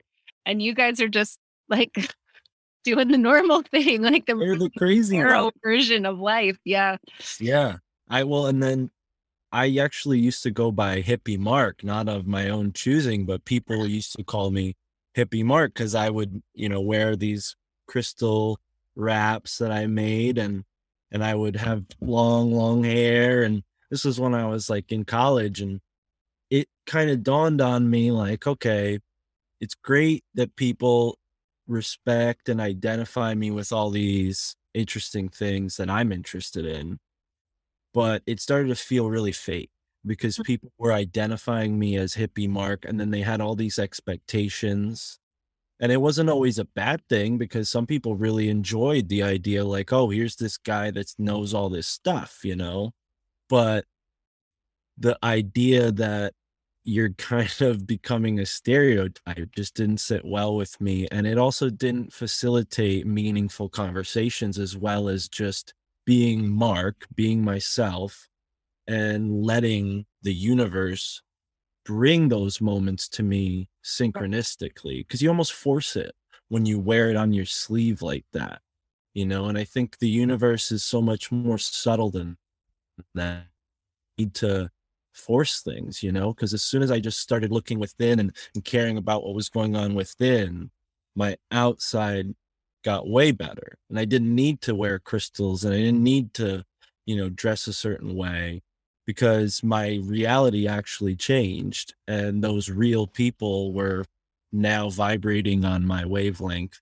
And that's what I always wanted, you know, really is just to be on a different wavelength than those folks that were kind of weighing mm-hmm. me down. Cause like the idea that my family thinks I'm crazy, it's like, well, yeah, they're the crazy ones, right? But they're not, they're normal people. And I've spent a lot of time analyzing this. And the way I think of it is like, as a human being, we're put under so many different stresses. And we're also put under this, I mean, propaganda campaign, right? I mean, we know it well because we have an open mind to this stuff.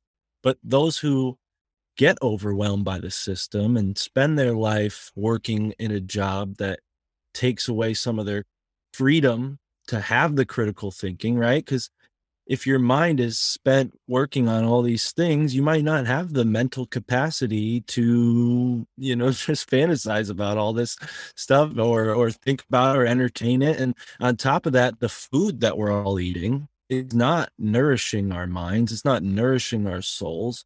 So we're all running on empty, doing the best we can. And as soon as I took the time to start smoking cannabis every day, drinking clean, fresh water, eating organic food, I think that facilitated a change in consciousness that the people in my family haven't had the opportunity to have. So it's unfair for me to to say, "Oh, you guys are stupid because you don't think like me." No, that's not the case. It's just they aren't this far ahead on their path. This path might not even be something they're meant to go down.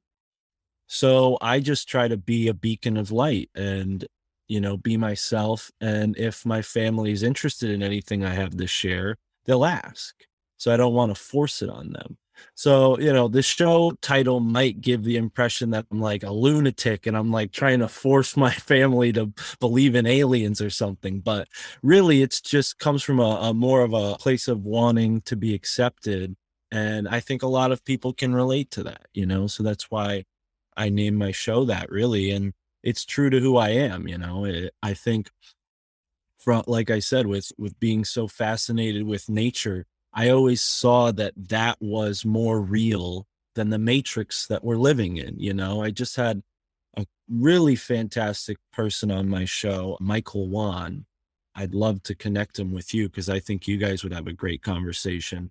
But he was telling me about how we have like this these three layers, you know, we have base level reality, that's the natural world that we're all in we have this matrix on top of it which is like all of the words all of the things that we name in our naming consciousness.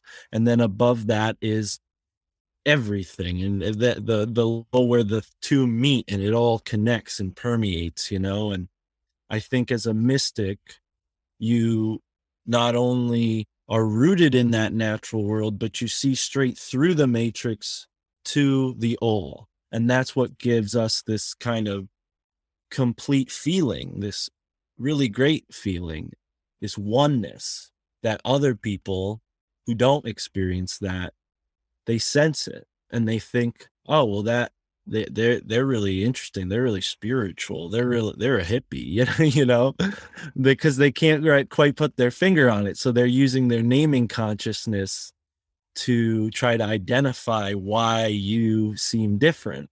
And really, you're just in touch with them. You're in touch with the all, you know, and they they just don't realize that they are too. They're just not actively in touch with it.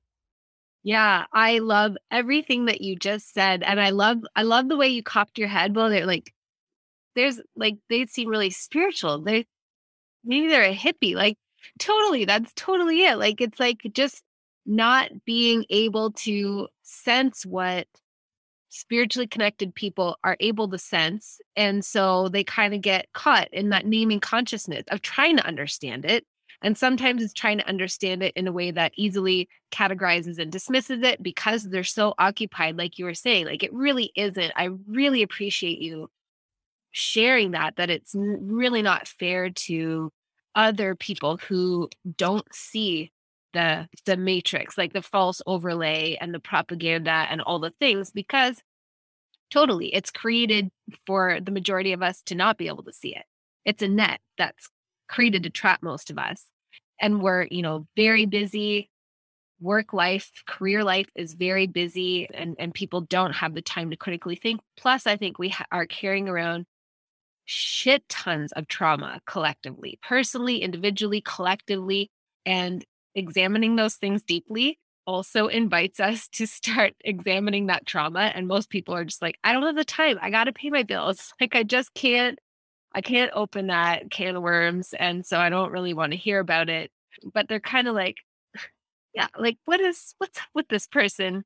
This hippie or this flaky person is, it's kind of like they're just trying to understand it. I also really like the way that you described it because recently I've started like seeing the matrix as a net. So it's like it feels like a screen, but it's a screen with holes in it. And and that's just it. Like some of us are able to see through that screen. It's not that we don't see the screen, it's that we see through it or connect through it into that that other layer of the the oneness I think that's where we're all headed. I really do. I, I definitely think that there are some some souls that are just on a journey, a trajectory, like you said, that maybe that's just not part of it for them at this time, and that's totally fine. But I think that more and more of us, the waking up process is because more and more of us are able to sense beyond that screen. Mm. Yeah, and and I think when I say that, I mean everybody comes to life and you know this very well. I, I think this is something you talked about when you're on tinfoil hat.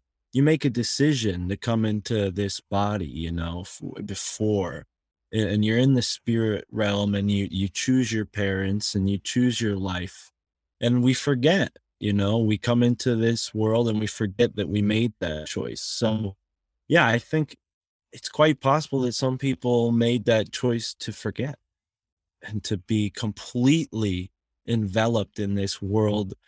And maybe they're so fresh into it that, you know, someone who's lived many, many lives and has the mm, Akashic record upgrades in their mind, you know, to have this recall of this stuff just seems completely foreign to them because they're just lower on the the evolutionary path, you know, because we're all spiraling towards creation or away from creation. I think that's something I've been thinking about a lot lately. But as far as my personal trajectory, I think the reason why I was able to find this place now was because there was a lot of trauma. And for me, I had this big, big misconception that all drugs were bad, all drugs were evil. And I in no way want to endorse cannabis. I think everybody has their own personal decision to make whether or not they'll smoke. But for me, you know, using cannabis and using this medicine changed my life really deeply and gave the intuition to go and seek out these answers that I didn't know I was seeking.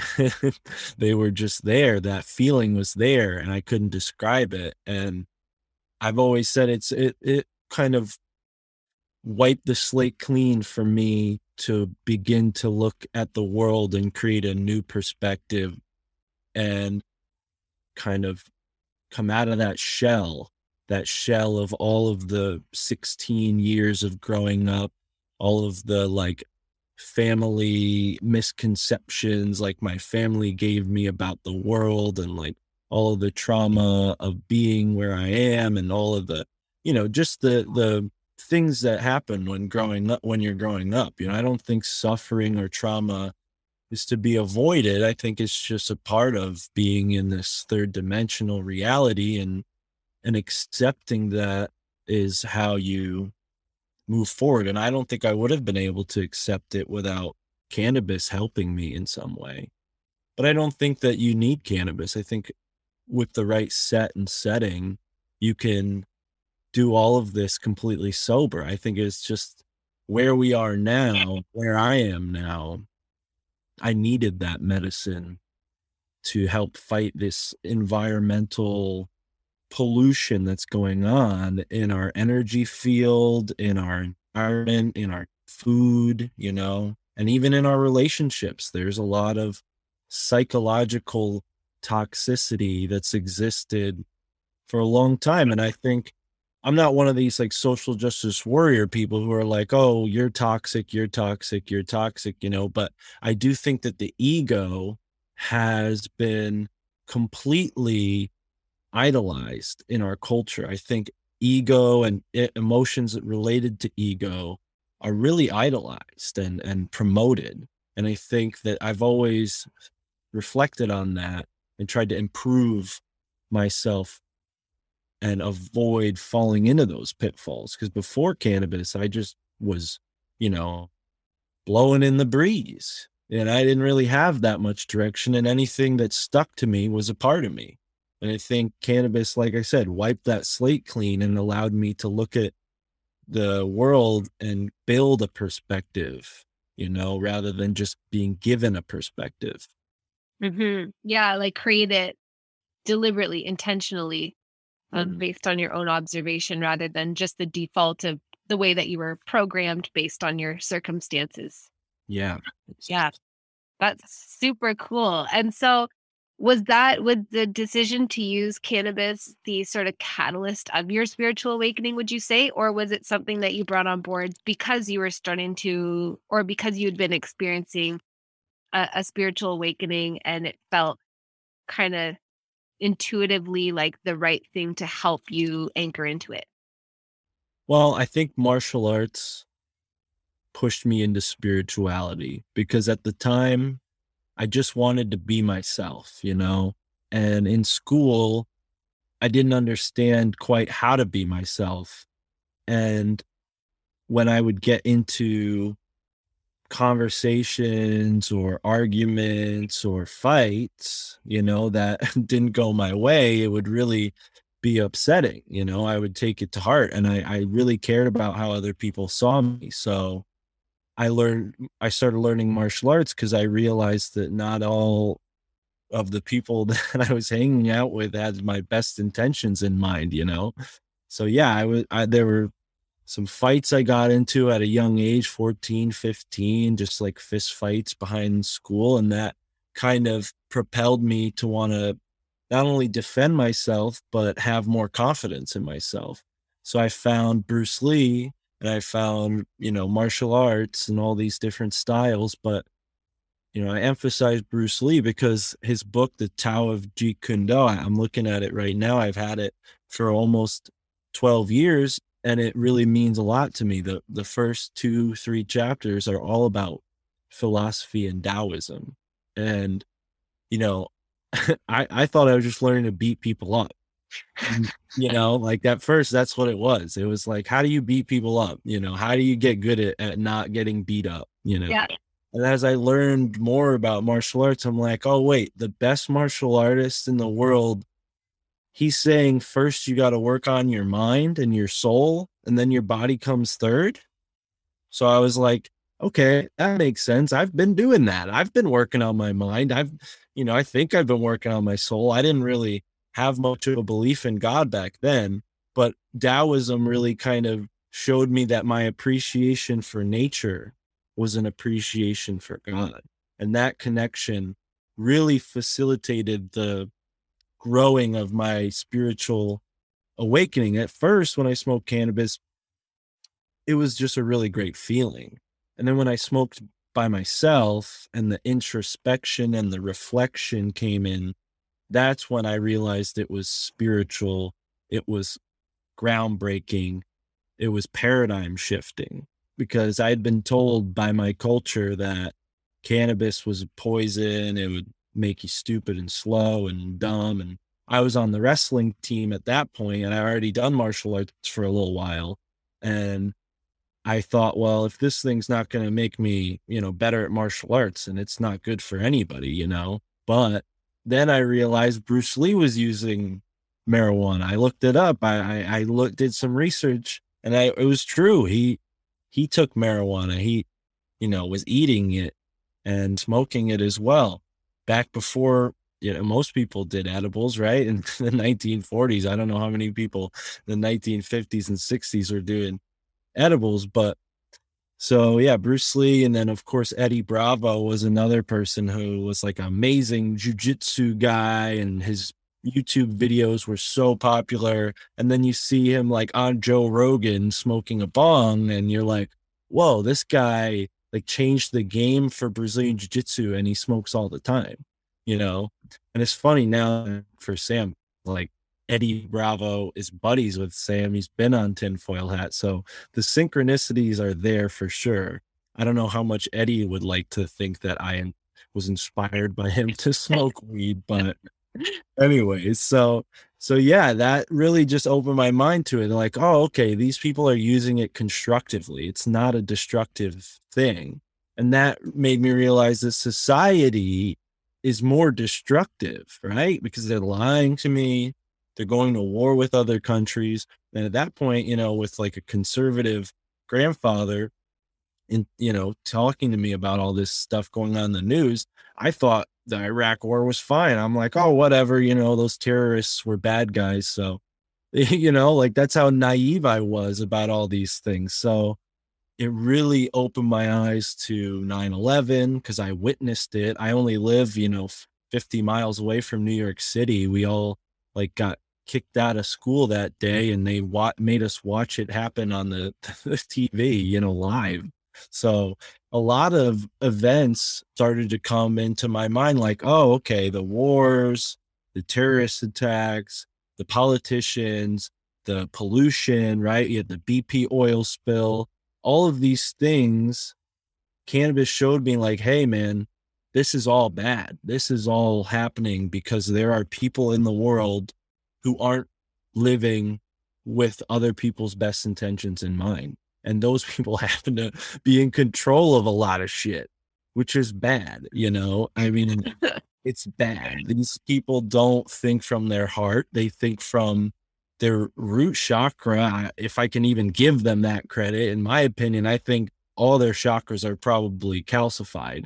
But, you know, these people like at the top, you know, unless they're using dark occult, most of them I would imagine are not spiritually inclined, you know, they're just in these big, powerful positions because they're greedy or they had family ties or whatever that gave them that position. But we won't get too far into that. It's just cannabis made me realize, like, hey, there's bad things going on in the world, you know? And yeah, from there, it just started, the ball started rolling. And where I fine tuned it all was when I first was gifted. A, I became friends with someone through my martial arts teacher, an older woman who like, we we didn't date or anything, but she was just really a great friend to me. And we connected over these spiritual books, right? One of them was the Carlos Castaneda Don Juan Yaqui Way, right? So I get this book, I start reading it, and I became friends with her, and she gave me these turquoise obsidian beads, right? They're not turquoise, they're just the color turquoise. Mm. And the crystal had such an amazing effect on me from there. Like it was like time had forward and next thing I knew I had thousands of crystals. Like yeah. you know, I like- relate. you know, like I had six turquoise obsidian bracelet, and the next thing no, my room's full of full of crystals. So that was like the the hippie mark, new age mark kind of. I started learning about all this stuff with energy, and then the reasons why society isn't so great started to make more sense, right? Because oh, here are these natural energy sources. Here's an explanation for why I love being in nature because it's pure, it emanates, it radiates this energy just like a crystal. It's easy to understand that when you look at a crystal, you're like, wow, this is so beautiful, it's so profound. Obviously, this thing's radiating energy. But when you look at a tree, it might not be that obvious, but it's the same thing, you know, and uh, even with a living being, you know, whether it's a bug, an ant, or a bird, or or a whale, you know, they're all emanating this energy, and our society is so full of this dirty electricity and steel and plastic and all these different things that don't belong around us. At least if they do, they need to be more thought out so that they're less harmful.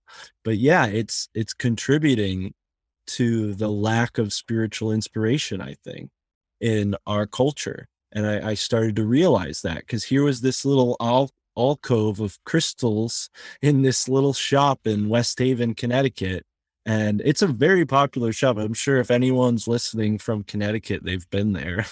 Shout out to Connecticut. But yeah, it's a it's a really cool little crystal shop, you know, and and of course it's like witchy, you know, because it's New England, so they have all the witch stuff. And I'm not really into the paranormal, like ghost type stuff, even though that's like majority of what you'll find in New England when you come to a New England crystal shop. It's like all like witch and werewolf and Salem stuff. But yeah, I think that it just gave me this kind of like reassurance like, hey, there's already a whole community of people like you out there, you know, and I already had all these books that I've been collecting, like, so yeah, it's just been it's been a series of of synchronicities. I kind of feel like I, I lost track of my story, but when the crystals came into my life, I really felt like there was this new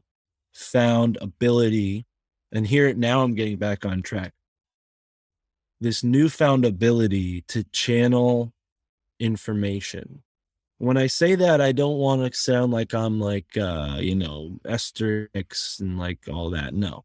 I I think what it is is all of the books that I've collected and read started to really sit in my mind and channel through like and my thoughts were so much more informed than ever before and i really give crystals credit for that because when people at that age you know between the ages of 18 and like 23 when i would talk to people about this stuff they would re- really be kind of impressed like oh wow you must know all this stuff you know like really well and i i would say kind of like well you know i just have faith in my mind's ability to connect to something higher than myself and I thought of it like my higher self.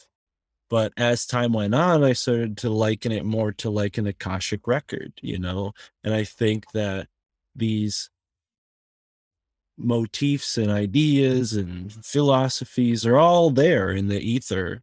And when you align yourself and start to resonate with the natural human harmony, uh, what it means to be a human being, to love yourself, love the earth, love your community, you know, I think then you can connect to that Akashic record. You know, you can, it's like the universe says, all right, you get it here. Take take some take some wisdom, you know, and that's really what happened. And I, I think sometimes I would find myself sharing advice with somebody and it just came from a place of like really it helped them but it didn't come from like something i had experienced. It had come from like this other realm where i was saying something that i i knew was right. There wasn't any doubt in my mind that what i was telling them was was something i believed in but it just wasn't something i had put together f- beforehand you know? Like it mm-hmm. wasn't like i thought about it one night like oh and i'll say this and i'll say this you know? It just all flows so naturally and i think in this past 10 years we're all experiencing this right flow state consciousness these are all terms that are way more available than they were when i was in high school you know like when i was in high school the fact that i had like a totem every wrestling match. my coaches thought I was nuts, but it worked because I was a captain of my wrestling team and it gave me a lot of confidence, you know. And I held that like totem that I got from um, like some little kitschy shop, and it was just like a jawbone and it had like a Native American kind of look to it, like some you know somebody had made it and they were probably a First Nations person, so that was special to me, you know, and and it didn't matter if that jawbone had anything to do with wrestling. It was the fact that like I got strength from it, Mhm. helped my conscious environment, you know, it aided my conscious environment. So, but I'm, I'm going all over the place. I, I feel like it's your turn to talk. I love I love listening to all this and I I just feel like so much resonance with everything that you're saying like the way that you were describing sort of accessing that flow state and just giving people a piece of advice or guidance or feedback or reflection or whatever that you could tell didn't really come from you and you could tell that they were you know able to receive it is the way that I describe clear claircognizance. And I think a lot of people experience that more and more, and we don't necessarily acknowledge it because we it's kind of comes really naturally or it's really easy to dismiss.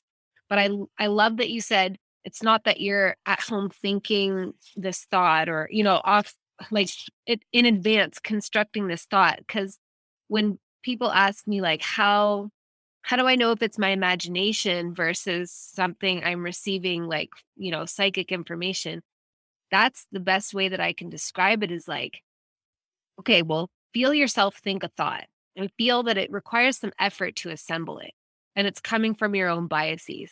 And everything gets filtered through our biases anyway. It's impossible to totally remove them. But whereas when you access that yeah that akashic field or that higher guidance like uh like something that's flowing through you for the benefit of somebody else and it's just using you as a as a medium it's like you aren't assembling the thought you're just allowing it to flow through and and you can't i often feel like well i really can't take credit for it because it didn't originate in my brain. I just allowed it to come through and I'm getting better and better at allowing it in a cleaner way with more confidence in the fact that we're like making it less about me, like being less worried that it's going to be wrong and just letting it be what it is and be received the way it's received and Yeah. I think totally we we're more and more people are gaining access to this. I think it's just we've reached this like point of momentum where it's really speeding up a lot and it's almost effortless to tap into these things. All you have to do is have an openness and a curiosity. And and then it's just starts coming through. Yeah. And on that point of like knowing if you're wrong, right? So you feel this energy, you feel this method that's blooming, right? Because it's not unique to me. Everybody can experience this, right? Everybody can engage with the Akashic field. So the way I see it is like your brain is this amazing circuit board and every time like an organic circuit board let's be real with it because i don't want to Yes, yeah, totally. as a man-made anything but it's this organic circuit board and every time you open up one pathway like a thought about something that opens up another pathway from source right so you're building this network in your mind of all these different pathways that source can channel information through you you know so that's why it's important to never stop striving to learn new things because you're not learning new things you're remembering things that your mind had forgotten because you know i don't really subscribe to this theory like we only use 10% of our brain i think that's bs And they're like, how would we even know that? Who said that? Exactly. but if you're going to go with that, let's just say that there was a state of humanity where we were 100%, right? Yeah. And whatever happened, the fall, if you believe in that, now we're where we are now. We're in this state where there's a manipulation of our energy field, there's a manipulation of our cultural matrix, and there's a manipulation of our heart source, right? Because there's always, when empire gets involved, they say, well, we're the middleman between your heart source and God. So, like, that's fine and all, but don't talk to God unless it's through us, right? That's pretty much what always happens with with empire. So, I think once you start to recognize all these things, you build back towards what we used to be, you know, which was this enlightened human race. I think that human beings just need to be in the right environment, you know? We need to create the environment so we can thrive, that we will thrive in. And that's really how we're being stopped is our environment physically, mentally, and spiritually is being manipulated, you know? I, I I agree with you completely. I it's really interesting. I'm doing so everybody on the podcast is going to be like, "Oh, this program that you're doing," because I keep mentioning it, but it's fascinating because it it's coming up like it. So I'm I'm running this program called the Priestess Portal, which is uh, channeling these transmissions about the divine feminine, divine masculine blueprint, but from the pers- perspective of the divine feminine, and it's it's mind-blowingly beautiful and powerful. It's stuff that my human brain didn't know. So it's all new information for me. And it keeps getting validated in the conversations that I'm having that like we we have this blueprint and it's been corrupted along the way. But by corrupted, I mean it has been exposed to various angles of damage. But it at the same time it's permanently whole like we just get to disengage from that program that you know like it's like we get to unsubscribe like nope i don't buy into this anymore it's a mind program. Even the stuff that is happening to us physically our physical bodies belong to us it's a sovereign thing they're ours it's our energy. So when our mind becomes powerful enough to reject the program and just unsubscribe then our body also gets to be released of all the toxins and all the, you know, calcification and all that stuff. But what I keep seeing is like human beings are so beautiful and divine and powerful.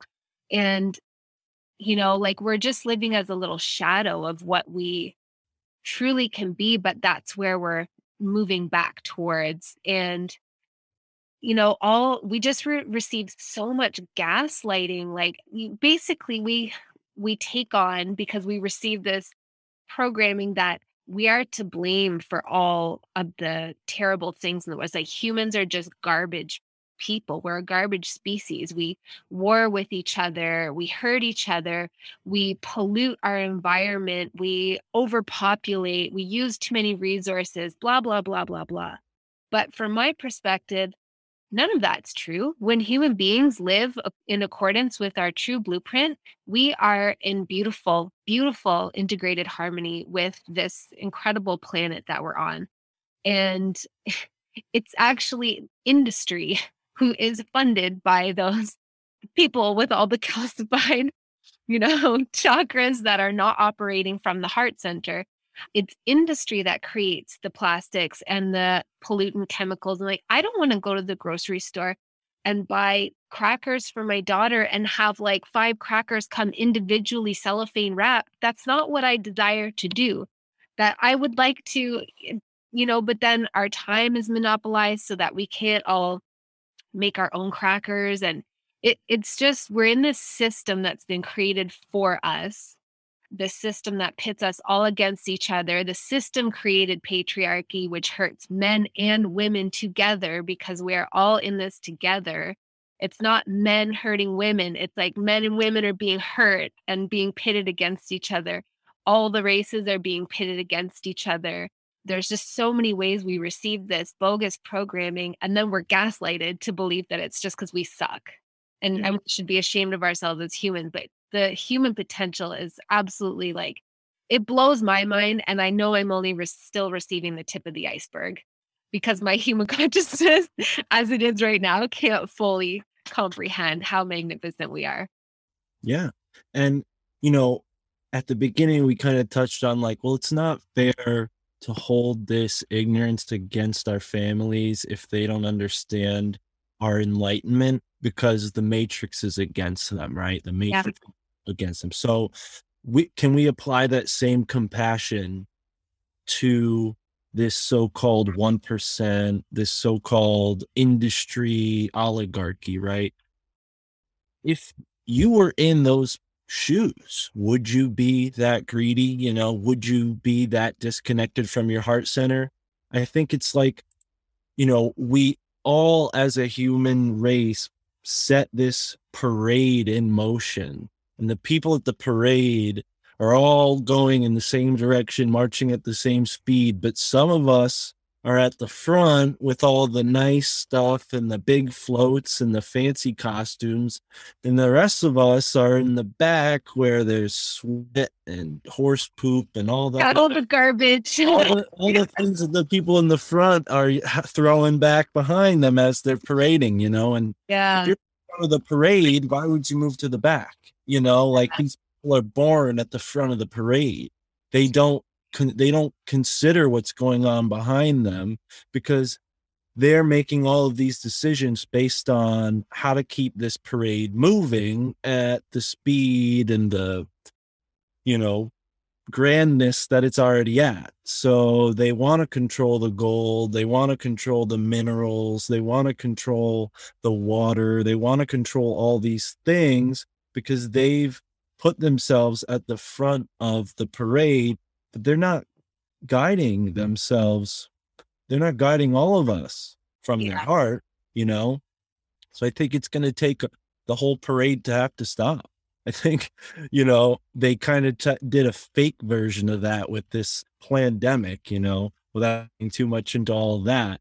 But I think really what it, what the hippie generation kind of did in the 60s, right? Where they're like, we're done living in the suburbs, we're going to go make communes. They effectively stopped the parade. They said, we're not going to follow the parade, we're going to go make our own parade. And that's can lead to problems too, because, you know, but I think that's ultimately what needs to happen is we all need to disengage from this system as much as we can until that parade becomes just the front there and nobody cares and they're just wandering off Yeah.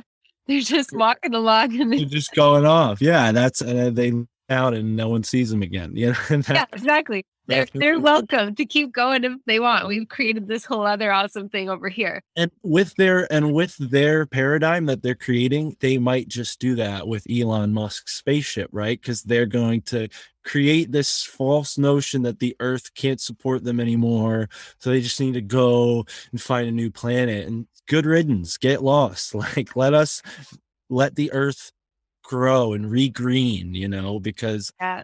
It's we're not going to need Elon Musk to do that. The people of the of the earth, the majority of the people of the earth are already living as close to the land as possible, right?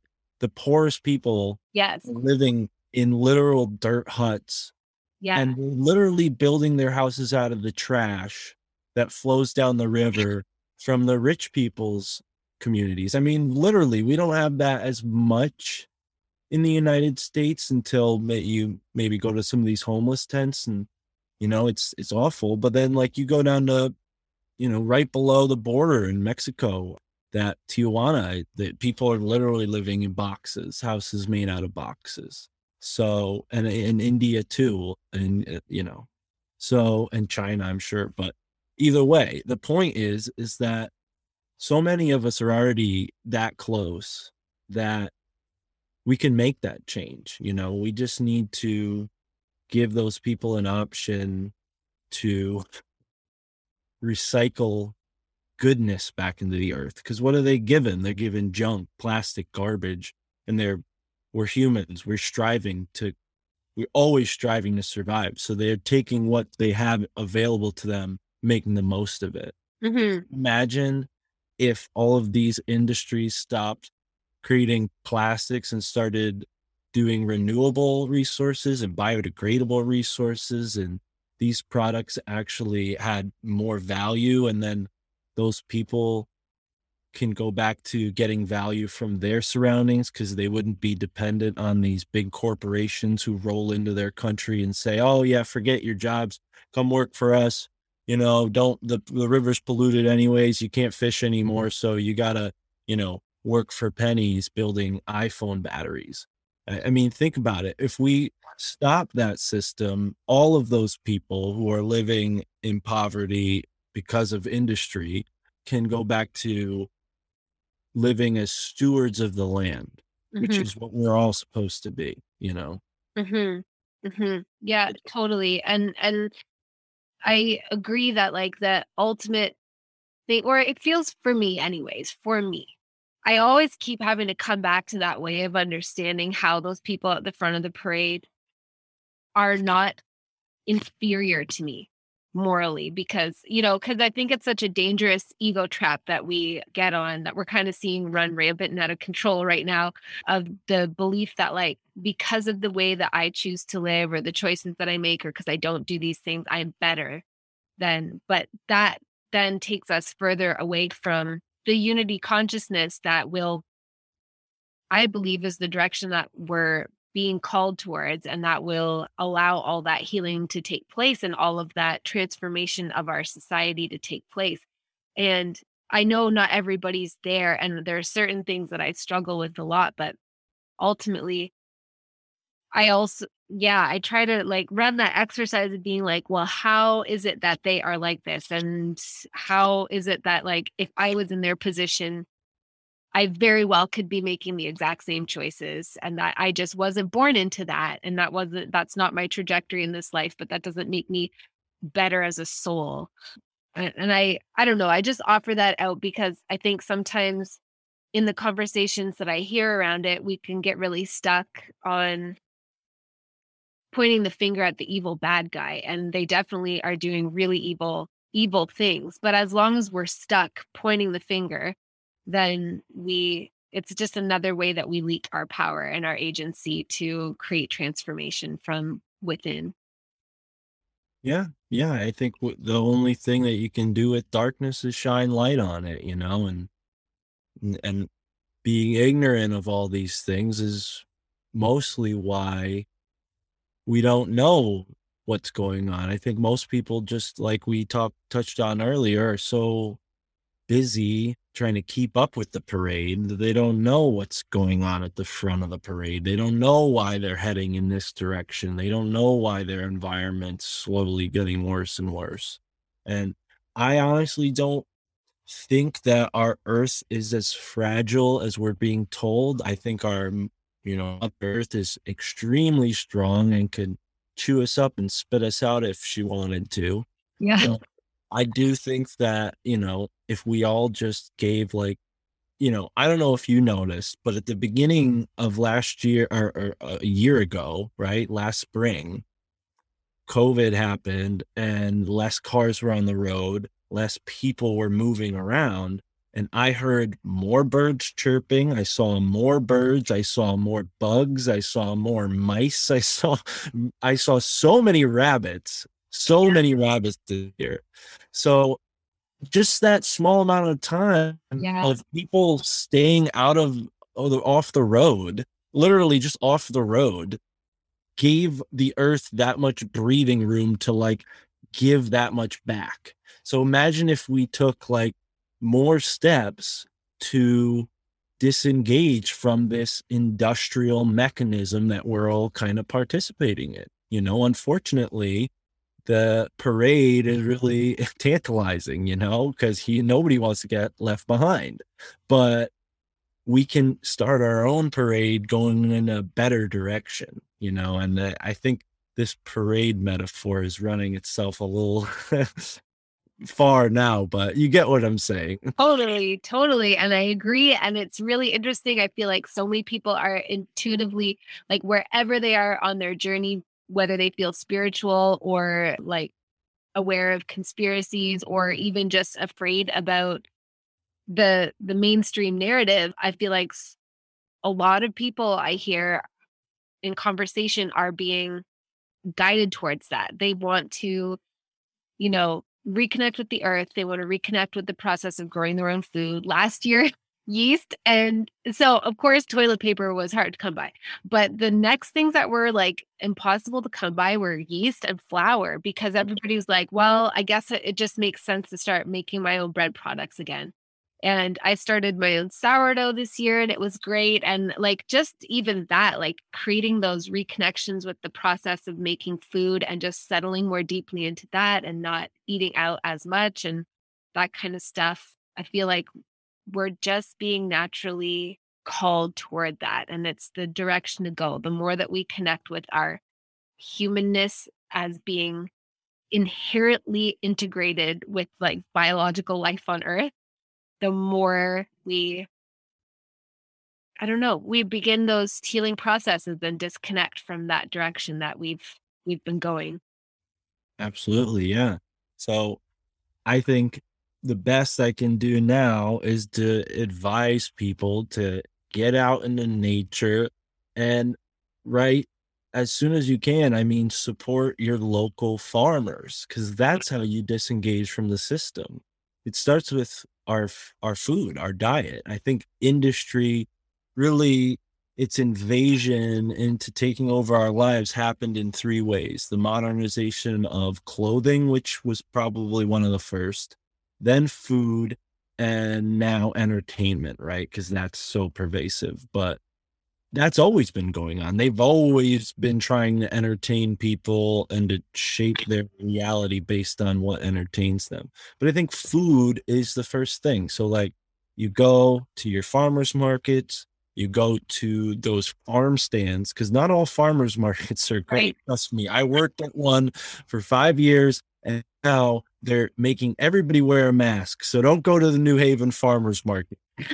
But the farmers there are great people and you can go straight to their farm and support them instead of going to the farmers market. And that's my point. So wear a mask just long enough to meet the farmer, find out where they're located and and support your farms directly because that's how you disengage from that part of it and then i mean buying sourced clothing is getting easier and easier as time goes on i think more companies are are doing that and that's a big deal because so many countries have been destroyed by our industries going there Yeah. building unfair things and, and so start with that you know support companies that are fair trade that are not you know polluting and all that.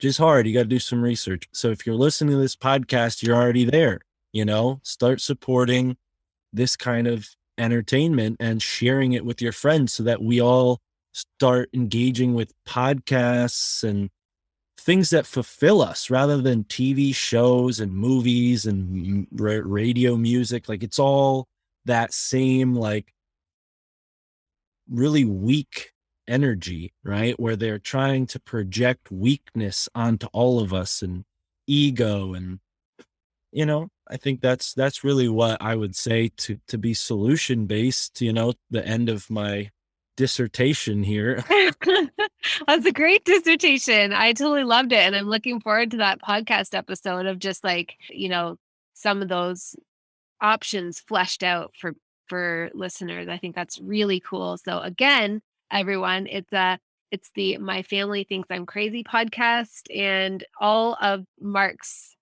you know, contact things are in the show notes, his website, his Patreon, his Instagram.